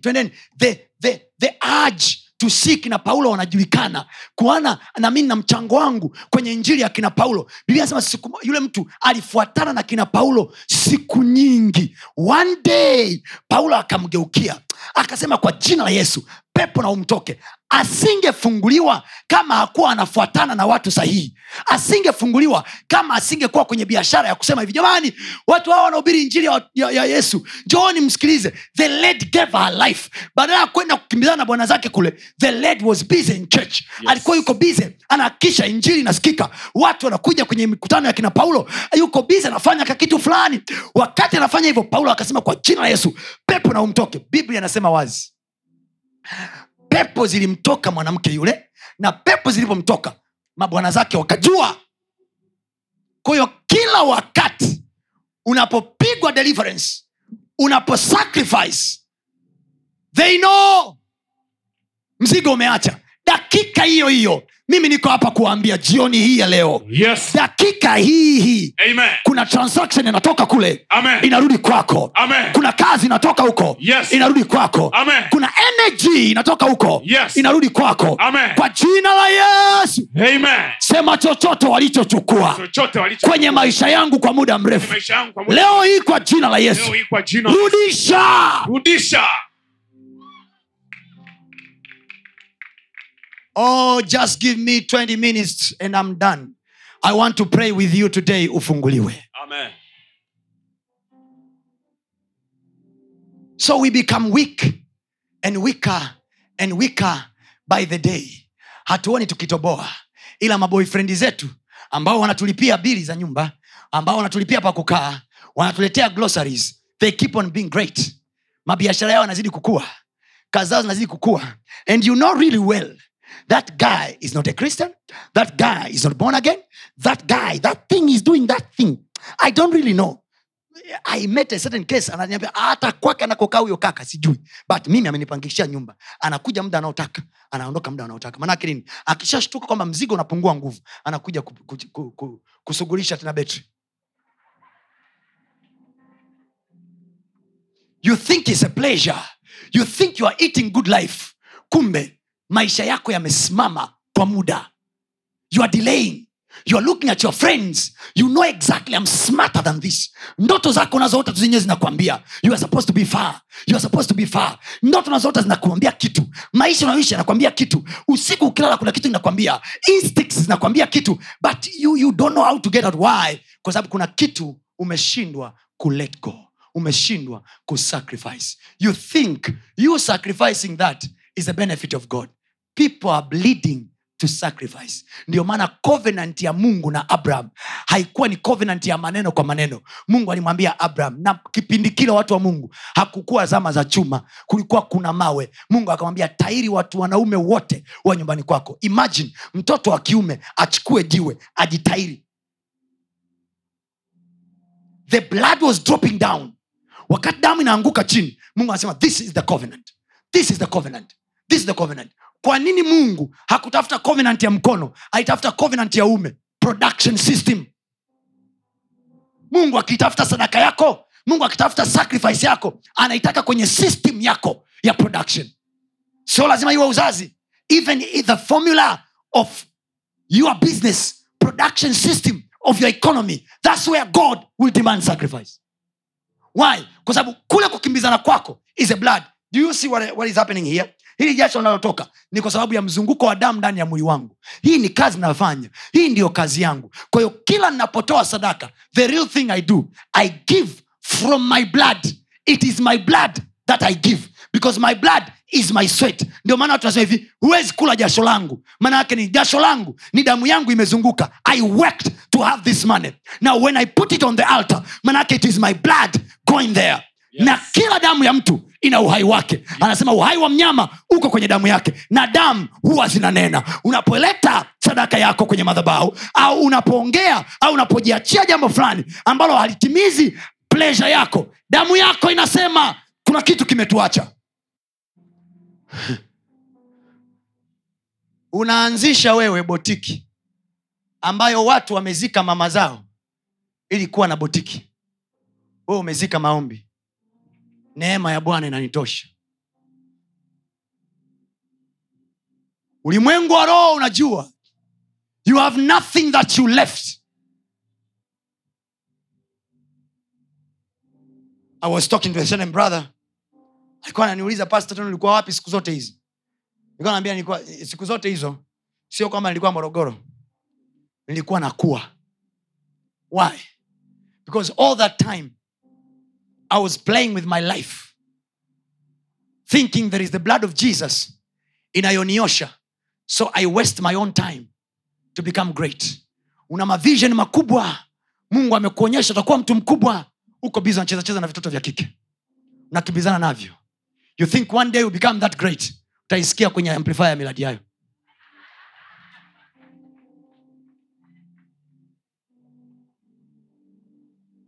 Until when?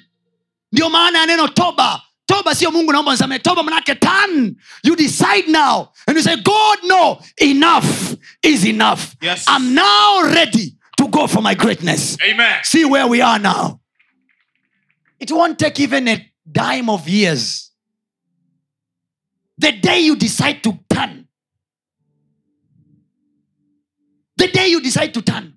Do you think we don't have feelings like you? We do, brother. Do you think we don't see? We see. We know the beauty. We know the definition of beauty. That's why we didn't marry anything. We marry beauty. But we know our goals and our vision are bigger than the pleasure of the bed. What are you willing to lose? What are you willing to let it go? Nataka kufarijiwa kwamba njoo Yesu anakuelewa. Anakuelewa mtu wa Mungu, anakuelewa. You're losing your time. Na mjini watu wameshaharibika akili. They are not fine anymore. All they want is money. Kwa wakiambiwa when you went to get money. Listen to me. Haya mambo mnasikia ya ushoga. Sio tu kwamba ni issue ya utandawazi. Sio utandawazi. It's a ritual. People are busy sacrificing. Sleeping with your own man, with your fellow man. Huku kwenye akili ukiwa sawa sawa. No. That's why unashangaa. Where do these guys get a lot of money to push their agenda? Wanapata wapi hela za kupush agenda yao? They are empowering one another. The more they do ile sexy, the more they gain power. They go out there. They keep on preaching their own gospel. Sisi huku. Very weak. Tunaishia kuimba nyimbo na mapambio. Bwana ututetee. Mteteniye. Tukiwa tumekaa kwenye viti. Tunaimba huku tunainuka kidogo. Vitambi viko mbele. Tunaimba mteteniye. Kitoka hapo unaenda kushtua moja moto, moja baridi. How? And at the same time we want the powerful God to intervene in our life. Mke wa Lutu na Lutu wanaambiwa ili nyinyi mpone kwa dhambi ya Sodoma. Sawa Abraham amewaombea. Kwa sababu ya Abraham tunakuja kuwatoa. Lakini there is a condition. Usigeuke nyuma. Kwenye kila mercy of God there is a condition attached. Yes. Ambayo huwa tunazuga hatujaiona. Gideon, malaika anatokea kwenye nyumba ya baba yake, kwenye shamba lao, mahali ambapo baba yake amelima, na baba yake alikuwa ni kuhani wa Jerubahali, Mungu wa Baali. By that time hawa kina Gideon ni wa Israeli. Lakini wamemwacha Mungu wao. Kwa hiyo kwa sababu wamemwacha Mungu wao, Mungu ameruhusu wapigwe na Wamidiani. Sasa Mungu anataka kuwaokoa, na Mungu anamuona Gideon kama Gideon ana uchungu sana na taifa lake. The boy was praying. Gideon alikuwa mahali anaomba kwenye mialoni, and suddenly malaika akakutana naye. Watch what an angel said. Malaika anaongea na Gideon. Come on. Waamuzi sura ya 6 mstari wa 11. Yes sir. Malaika wa Bwana akaenda akaketi chini ya mwaloni. Akamwambiaje Gideon? Uliokuwa mbali yake Yoashi Mwebizeri, mwanawe Gideon alikuwa akipepeta ngano ndani ya shinikizo ili kuificha machoni pa Wamidiani. Ili kuificha machoni pa Wamidiani. Kwa Wamidiani wanakuja kuchukua ngano ambayo wao wamehaso kuipata. Ndio hiyo mnafanya kazi alafu vitu vinaliwa na watu wengine. Kusoma umesoma wewe, ila anayekula hela na elimu yako ni mtu mwingine. Jamaa sasa yuko busy anaficha ngano. Malaika anamwambia, I have a good deal here. Come on. Malaika wa Bwana akamtokea akamwambia, yes sir, Bwana yupo pamoja nawe. Bwana yupo pamoja nawe. Sasa sikiliza. Bwana kuwa pamoja nawe sio kigezo cha wewe kutoka kwenye utumwa. Nimeokoka, nampenda Yesu. It's not an issue. Unaweza kagongwa vile vile na Wamidiani na umeokoka na unampenda Yesu. There is what to be done. Ngeukie na nakwambia sacrifice. Ngeukie na nakwambia kila sadaka unayoogopa kuitoa ndio imekushikilia maisha yako. Yupo pamoja nawe. Msikize Gideon alichojibu. Shujaa. Gideon anamwambia yupo pamoja naye shujaa. Watch now. In the heaven they know Gideon ambaye ni shujaa. Duniani tuna Gideon aliyejificha. In the heaven wanaye mtu fulani yuko ambaye ni billionaire. Duniani ni dada mmoja ambaye anagaagaa na upwa. Malaika anamuaddress na address yake ya kimbingu. Anamwambia shujaa. Gideon anamwambia ushujaa gani? Shujaa nitakuwa mimi. Kwa lipi nililonalo? Why? Because the environment has reduced him to be a nothing guy. Listen to that and then we pray. Gideon akamwambia, Bwana wangu, ikiwa Bwana yupo pamoja nasi, mbona mambo haya yote yametupata? Yako wapi matendo yake ya ajabu? Waliotuhadithia baba zetu kwamba huyu Mungu alituokoa na mkono wa Farao. Nilikuwa namwambia mtu mmoja jana, nikamwambia hivi, unajua Mungu alipofika Misri, alipompiga Farao, Biblia inasema Mungu akawaambia wana wa Israeli, Mungu atawatoa na mali mengi. Ile Mungu atawatoa na mali mengi maana yake nini? Wale wa jamaa baada ya Mungu kuachilia nguvu ya wao kutoka, Biblia inasema walitakiwa tu waende kwa Wamisri. Wakamwambia kuna shanga niliona ulikuwa umevaa juzi, naomba. Ndivyo walivyochukua utajiri wao. Wakati wanachukua utajiri wa dhahabu na fedha kutoka kwa Wamisri, the Bible says Farao anawaambia, mkitoka tokeni nyinyi tu, waacheni watoto wenu na ngombe wenu na vitu vyenu. Musa akamwambia Farao, lazima tuondoke na wanyama wetu. Issue sio wewe kututoa tu, lazima tuondoke na mali zetu. Kwa nini? Kwa sababu katika hivi hatujui ni kipi Mungu atakihitaji kumtumikia nacho. Kumbe sisi tuliookolewa hatui na hela tu kwa sababu tunajisikia kuwa nazo. Ni kwamba kwenye haya tulionayo hatujui ni kipi Mungu atakitumia, yes, ili kimtumikie, tumfanyie ibada. Yes. Kwa hiyo sisi kumbe hatui matajiri ili tuwe na hela. Sikiliza, mtu hawi tu maskini ili awe maskini. Mtu anakuwa maskini ili akose cha kumtumikia nacho Mungu wake. Kwa sababu the more you serve God with your money, with your energy, with your strength, the more you serve God, the more powerful you become. Amen. Ndio maana wale wa kule, the more they serve their God, wow, katika kutenda maovu kwao, kumuua mama yako, kulala na mama yako, kulala na dada yako, kuua katoto kako, kubaka mtoto wako, kufanya matendo yasiyofaa ili tu upate nguvu. That is uovu. Huo ni uovu. Lakini kwetu sisi huku, the more we push the gospel, the more we push holiness, the more we push things of God, the more powerful we become. Msikilize shujaa. Anasema yako wapi matendo aliyotuhadithia baba zetu, yes, zamani. Ndio maswali ambayo tunajiuliza vijana wa leo. Abraham alikuwa na hela, Mungu, iko wapi hela ya Abraham? Solomon alikuwa tajiri, sisi imekuaje? Sikiliza, tatizo liko wapi? Kwa matendo. Mgeukie jirani yako mwambie jibu la njaa yako liko hapo. Ndo. Anasema yako wapi matendo waliotuhadithia baba zetu zamani? Je, siye Bwana aliyetuleta huku kutoka Misri? Ila sasa ametutupa naye ametutia katika mikono ya Wamidiani. Bwana akamtazama akasema, enenda kwa uwezo wako huu ukawaokoe Israeli na mkono wa Midian. Si mimi niliye. Anasema je, si mimi niliyekuambia? Mstari wa 15. Akamwambia, Bwana, nitawaokoa Israeli kwa jinsi gani? Tazama jamaa zangu ndio walio maskini sana katika Manase na mimi ndimi niliye mdogo katika nyumba ya baba yangu. Bwana akamwambia, hakika nitakuwa pamoja nawe, nawe utawapiga Wamidiani hata mtu mmoja. Naye akamwambia, kama nimepata kibali mbele zako. Nenda mstari wa 22. Yes. Gideon akaona ya kuwa ni malaika wa Bwana. Gideon akasema, ole wangu Bwana Mungu, kwa kuwa nimemwona Bwana uso kwa uso. Mstari wa 23 some wote quickly. Bwana akamwambia, amani iwe pamoja nawe, usiogope, hutakufa. Ndipo Gideon akamjengea Bwana madhabahu hapo. Right there. See? Akamjengea Bwana madhabahu hapo. Bwana hakumwagiza, Bwana hakumwambia, ila yeye kwa sababu he knows the principle. Anajua wajibu wake.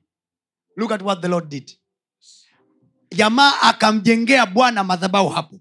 Angalia alichokifanya. Akaita jina lake Yehova Shalom. Yehova Shalom maana yake peace with prosperity. Yes. Maana yake tutakuwa na amani na kustawi. Ndio maana ya Shalom.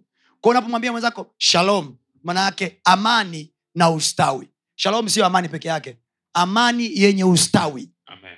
Amani sio na ustawi haina issue. Amani inaambatana na ustawi. Actually tunahitaji amani ili tuwe na ustawi.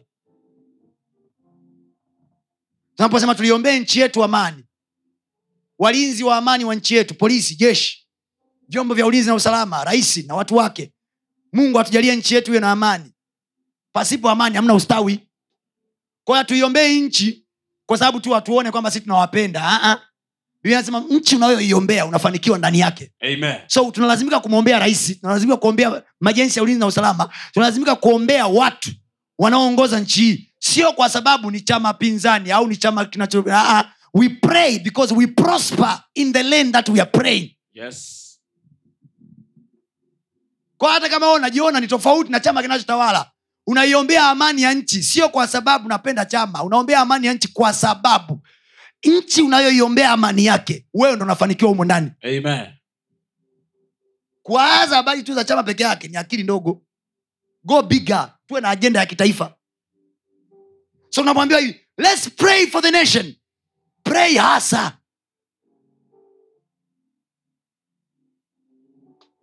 Na niwaambie ukweli. Mtu yeyote ambaye hajawahi kumwombea rais, ni ngumu sana kuwa rais. Yeah. If you don't believe that a president need to be prayed for, hata mtoto wako hawezi kuwa rais. Hujawahi kuwekeza kuombea mtoto wa mwingine wakati yeye ni rais. Wewe utakuwaje? Ayubu alipoombea rafiki zake walio na kitu, yeye ndo akawa na vitu double. Upo? Cheki ulivyokaa hapo. Umekaa mkao akusema hivi, Bwana, shusha pesa yako Mungu. Atashusha baada ya muda mfupi. Geogea anakuambia atashusha Bwana. Aro minguni. Nataka hela. Itashuka kwa njia ya Mpesa. Hallelujah. Amen. Soma mstari wa 25. Ikawa usiku huo Bwana akamwambia, mtwae ng'ombe wa baba yako. Now angalia hicho kitu hapo. Hapo ndo penye kukutoa kwenye addiction. Kama ulikuwa na addiction yoyote, kama ulikuwa na challenge yoyote, look at what God is saying.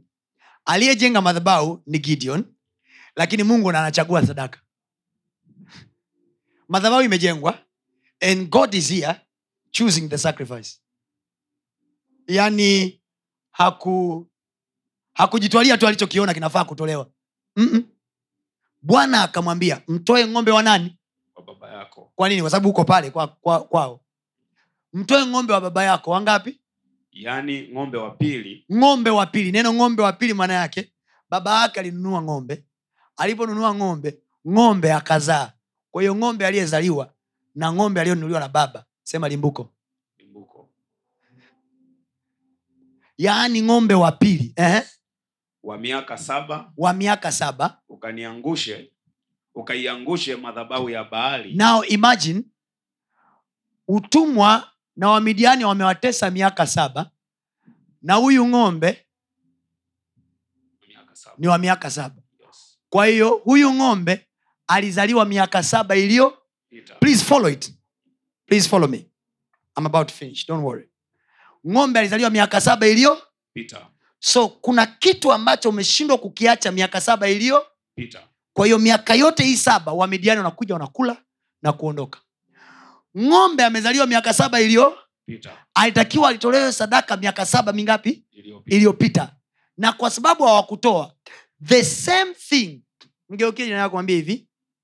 Chochote ambacho hujakichinja ndio kinachokuchinja. Anything that you fail to kill, it is the one that is killing you slowly. Imagine these people have been slaved for 7 years. Miaka 7. Na ng'ombe yupo nyumbani miaka 7. Baba yake alikuwa ni kuhani, ila anatumikia madhabahu nyingine, na huyu alikuwa ni kuhani. Na ukisoma vizuri, hawa jamaa walikuwa ni makuhani kwao, lakini sasa baba yake kahamisha upande, anatumikia mabaali. And this time Mungu ana demand kitu kutoka kwa kuhani. Nyumba ya kuhani imeshikilia kitu cha Mungu cha miaka 7. Mungu anasema hivi, toa ng'ombe wa miaka 7. Watch what happened. Ukaiangushe madhabahu ya Baali aliyonayo baba yako. Kwa hiyo madhabahu ya Baali haikuangushwa kwa kusema hivi, kwa jina la Yesu tunaangusha. Iliangushwa kwa kuchukuliwa ng'ombe wa miaka 7.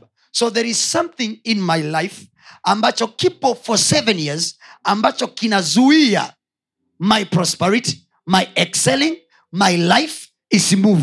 Alafu natamani kuona Mungu akiniinua kwenye career, akiniinua kwenye biashara. Look at your life. Yaangalie maisha yako. Ni nini ambacho nimekataa kukichinja? That's what delays you. It is not God. Wewe Mungu ana shida na wewe. But there is something that eats you. Wadau wanachokifanya, they put you on corner. They put you on place ambapo ukishindwa kuua wanakutupia kitu huku cha kuiba. Unashindwa kuua hali ya wizi kwa miaka 7. One day unachoshindwa kukiua kitakiua, watakupiga mawe, watakuua hapo.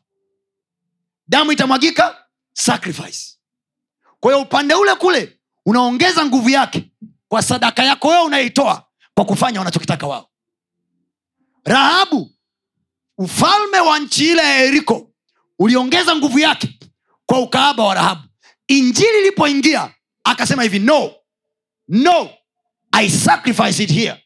Ameudondosha ukaaba chini, kachukua uhai wa familia yake na wa nyumba yake. Yes.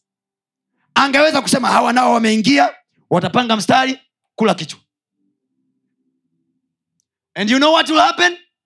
Wajamaa wangeondoka pale, wamepeleleza kwa sababu walituma tu kupeleleza, hawakutuma kuingia watakatifu na kutoka watakatifu. Wangerudi na majibu ya nchi, wakaingia, wakaipiga nchi, na Rahabu naye angekufa. Rahabu akasema mimi sio mjinga. Nikiona hela naijua. Hallelujah. Amen. Sema mimi sio mjinga. Mimi sio mjinga. Nikiona kesho naijua. Nikiona kesho naijua. So Rahabu akajua kesho hii hapa. This is my tomorrow. I have to do the right thing right now. Anaulizwa hao watu wako wapi? The woman is sacrificing by protecting the guys. Anawalinda. What if wangejua kwamba wale wajamaa wako kule juu, maana yake Rahabu naye angeuawa. So she gave her life. It was a lifetime sacrifice.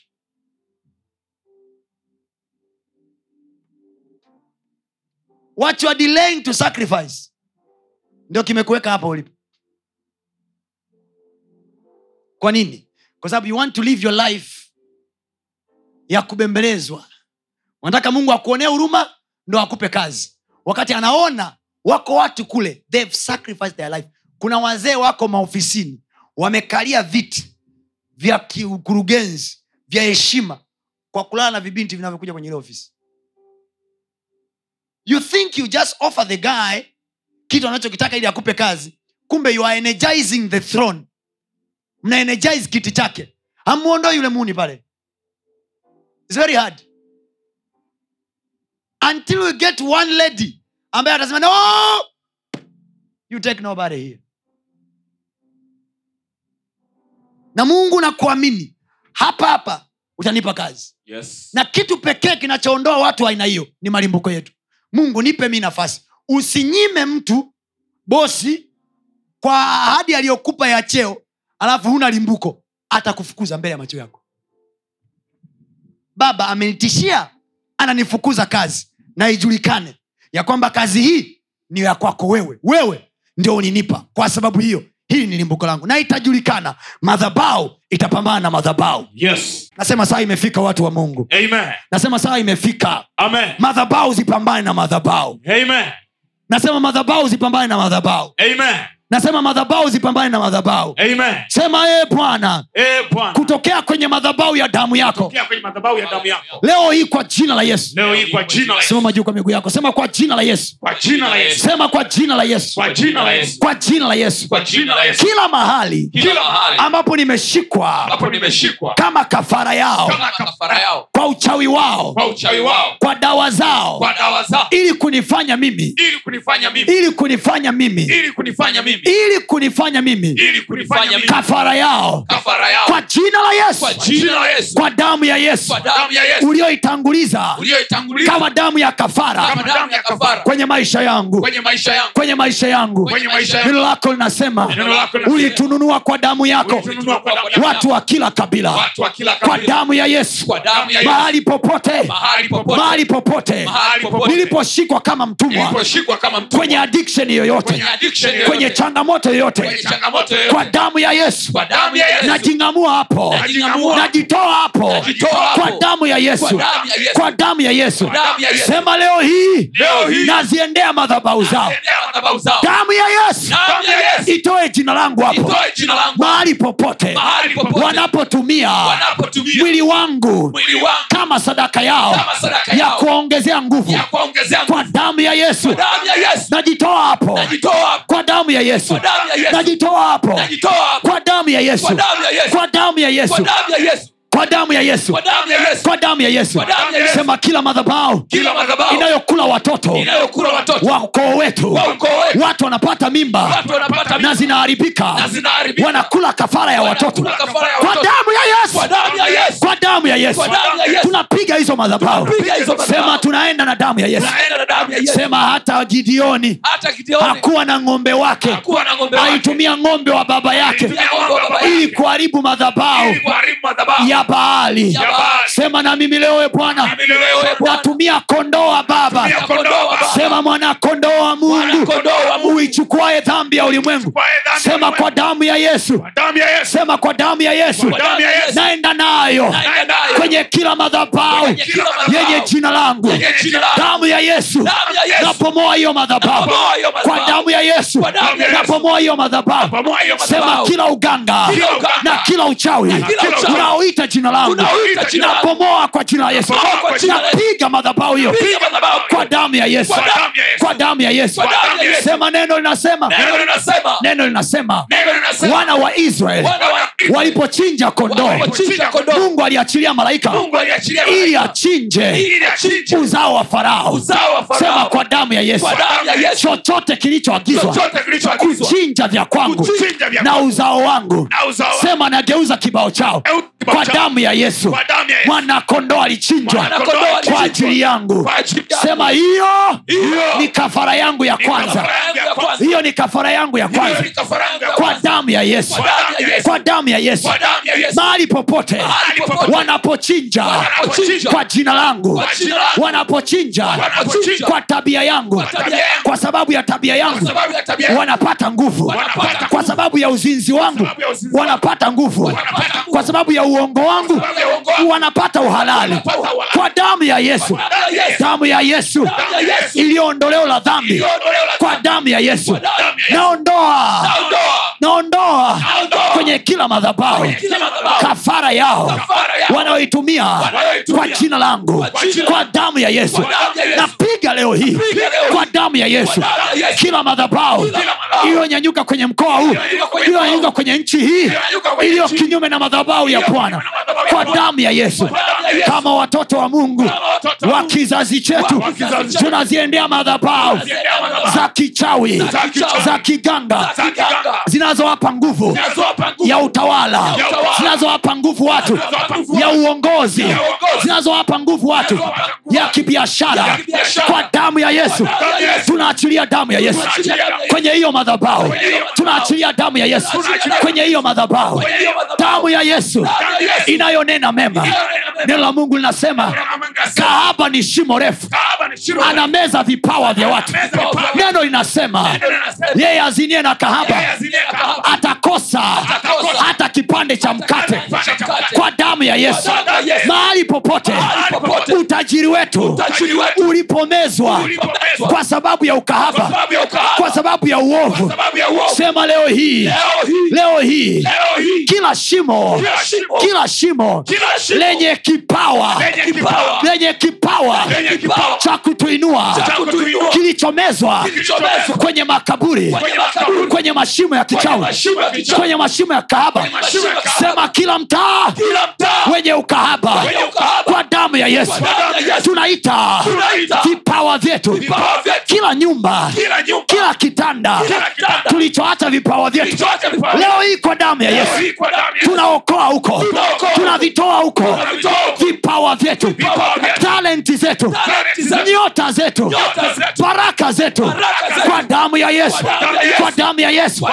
Kila kibali tulichopoteza, kibali chochote tulichopoteza kwa sababu ya dhambi, kwa damu ya Yesu tunarejesha, tunarejesha kwa damu ya Yesu, tunarejesha kwa damu ya Yesu, tunarejesha. Damu ya Yesu inenayo mema, inenayo mema, na ipige kelele kule kuzimu. Neno linasema ukifanya kuzimu kitanda changu wewe uko. Leo hii damu ya Yesu, damu ya Yesu ishuke paka kuzimu, sema kwa damu ya Yesu. Neno linasema Bwana ulisema utajenga kanisa lako na malango ya kuzimu hayataliweza. Sema mlango wowote wa kuzimu unaotumika, unaotumika, leta hapa, leta hapa, unaotumika, unaotumika kuharibu maisha yangu, kwa damu ya Yesu, kwa damu ya Yesu, kwa damu ya Yesu, kwa damu ya Yesu, kwa damu ya Yesu, kwa damu ya Yesu. Achia kipawa changu, achia kazi yangu, achia kwa jina la Yesu, achia kwa jina la Yesu. Mahali popote uliposhika tumbo langu, kazi yangu, mikono yangu, kwa damu ya Yesu achia kwa damu ya Yesu, kwa damu ya Yesu. Mahali popote wanapolitaja jina langu kwa uchawi, kwa ushirikina, kwa damu ya Yesu naitoa jina langu huko, kwa damu ya Yesu naitoa jina langu huko, kwa damu ya Yesu naitoa jina langu huko, naitoa kazi yangu, natoa kipawa changu. Omba kwa maneno yako, ketopa ya kata terobo shaka, terobo shaka taraba rekopa rekapatando rekapatanika yapatatoka ya rekapatando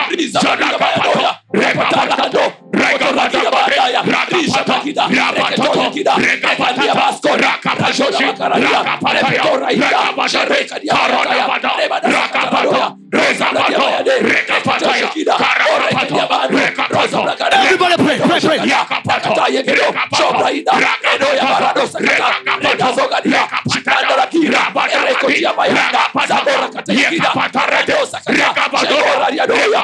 sema leo hii, sema leo hii kwa damu ya Yesu, kwa damu ya Yesu, sema kwa damu ya Yesu, kwa damu ya Yesu, chochote cha kwangu kilichoshikwa kwa damu ya Yesu, kwa damu ya Yesu nakitoa, nakitoa.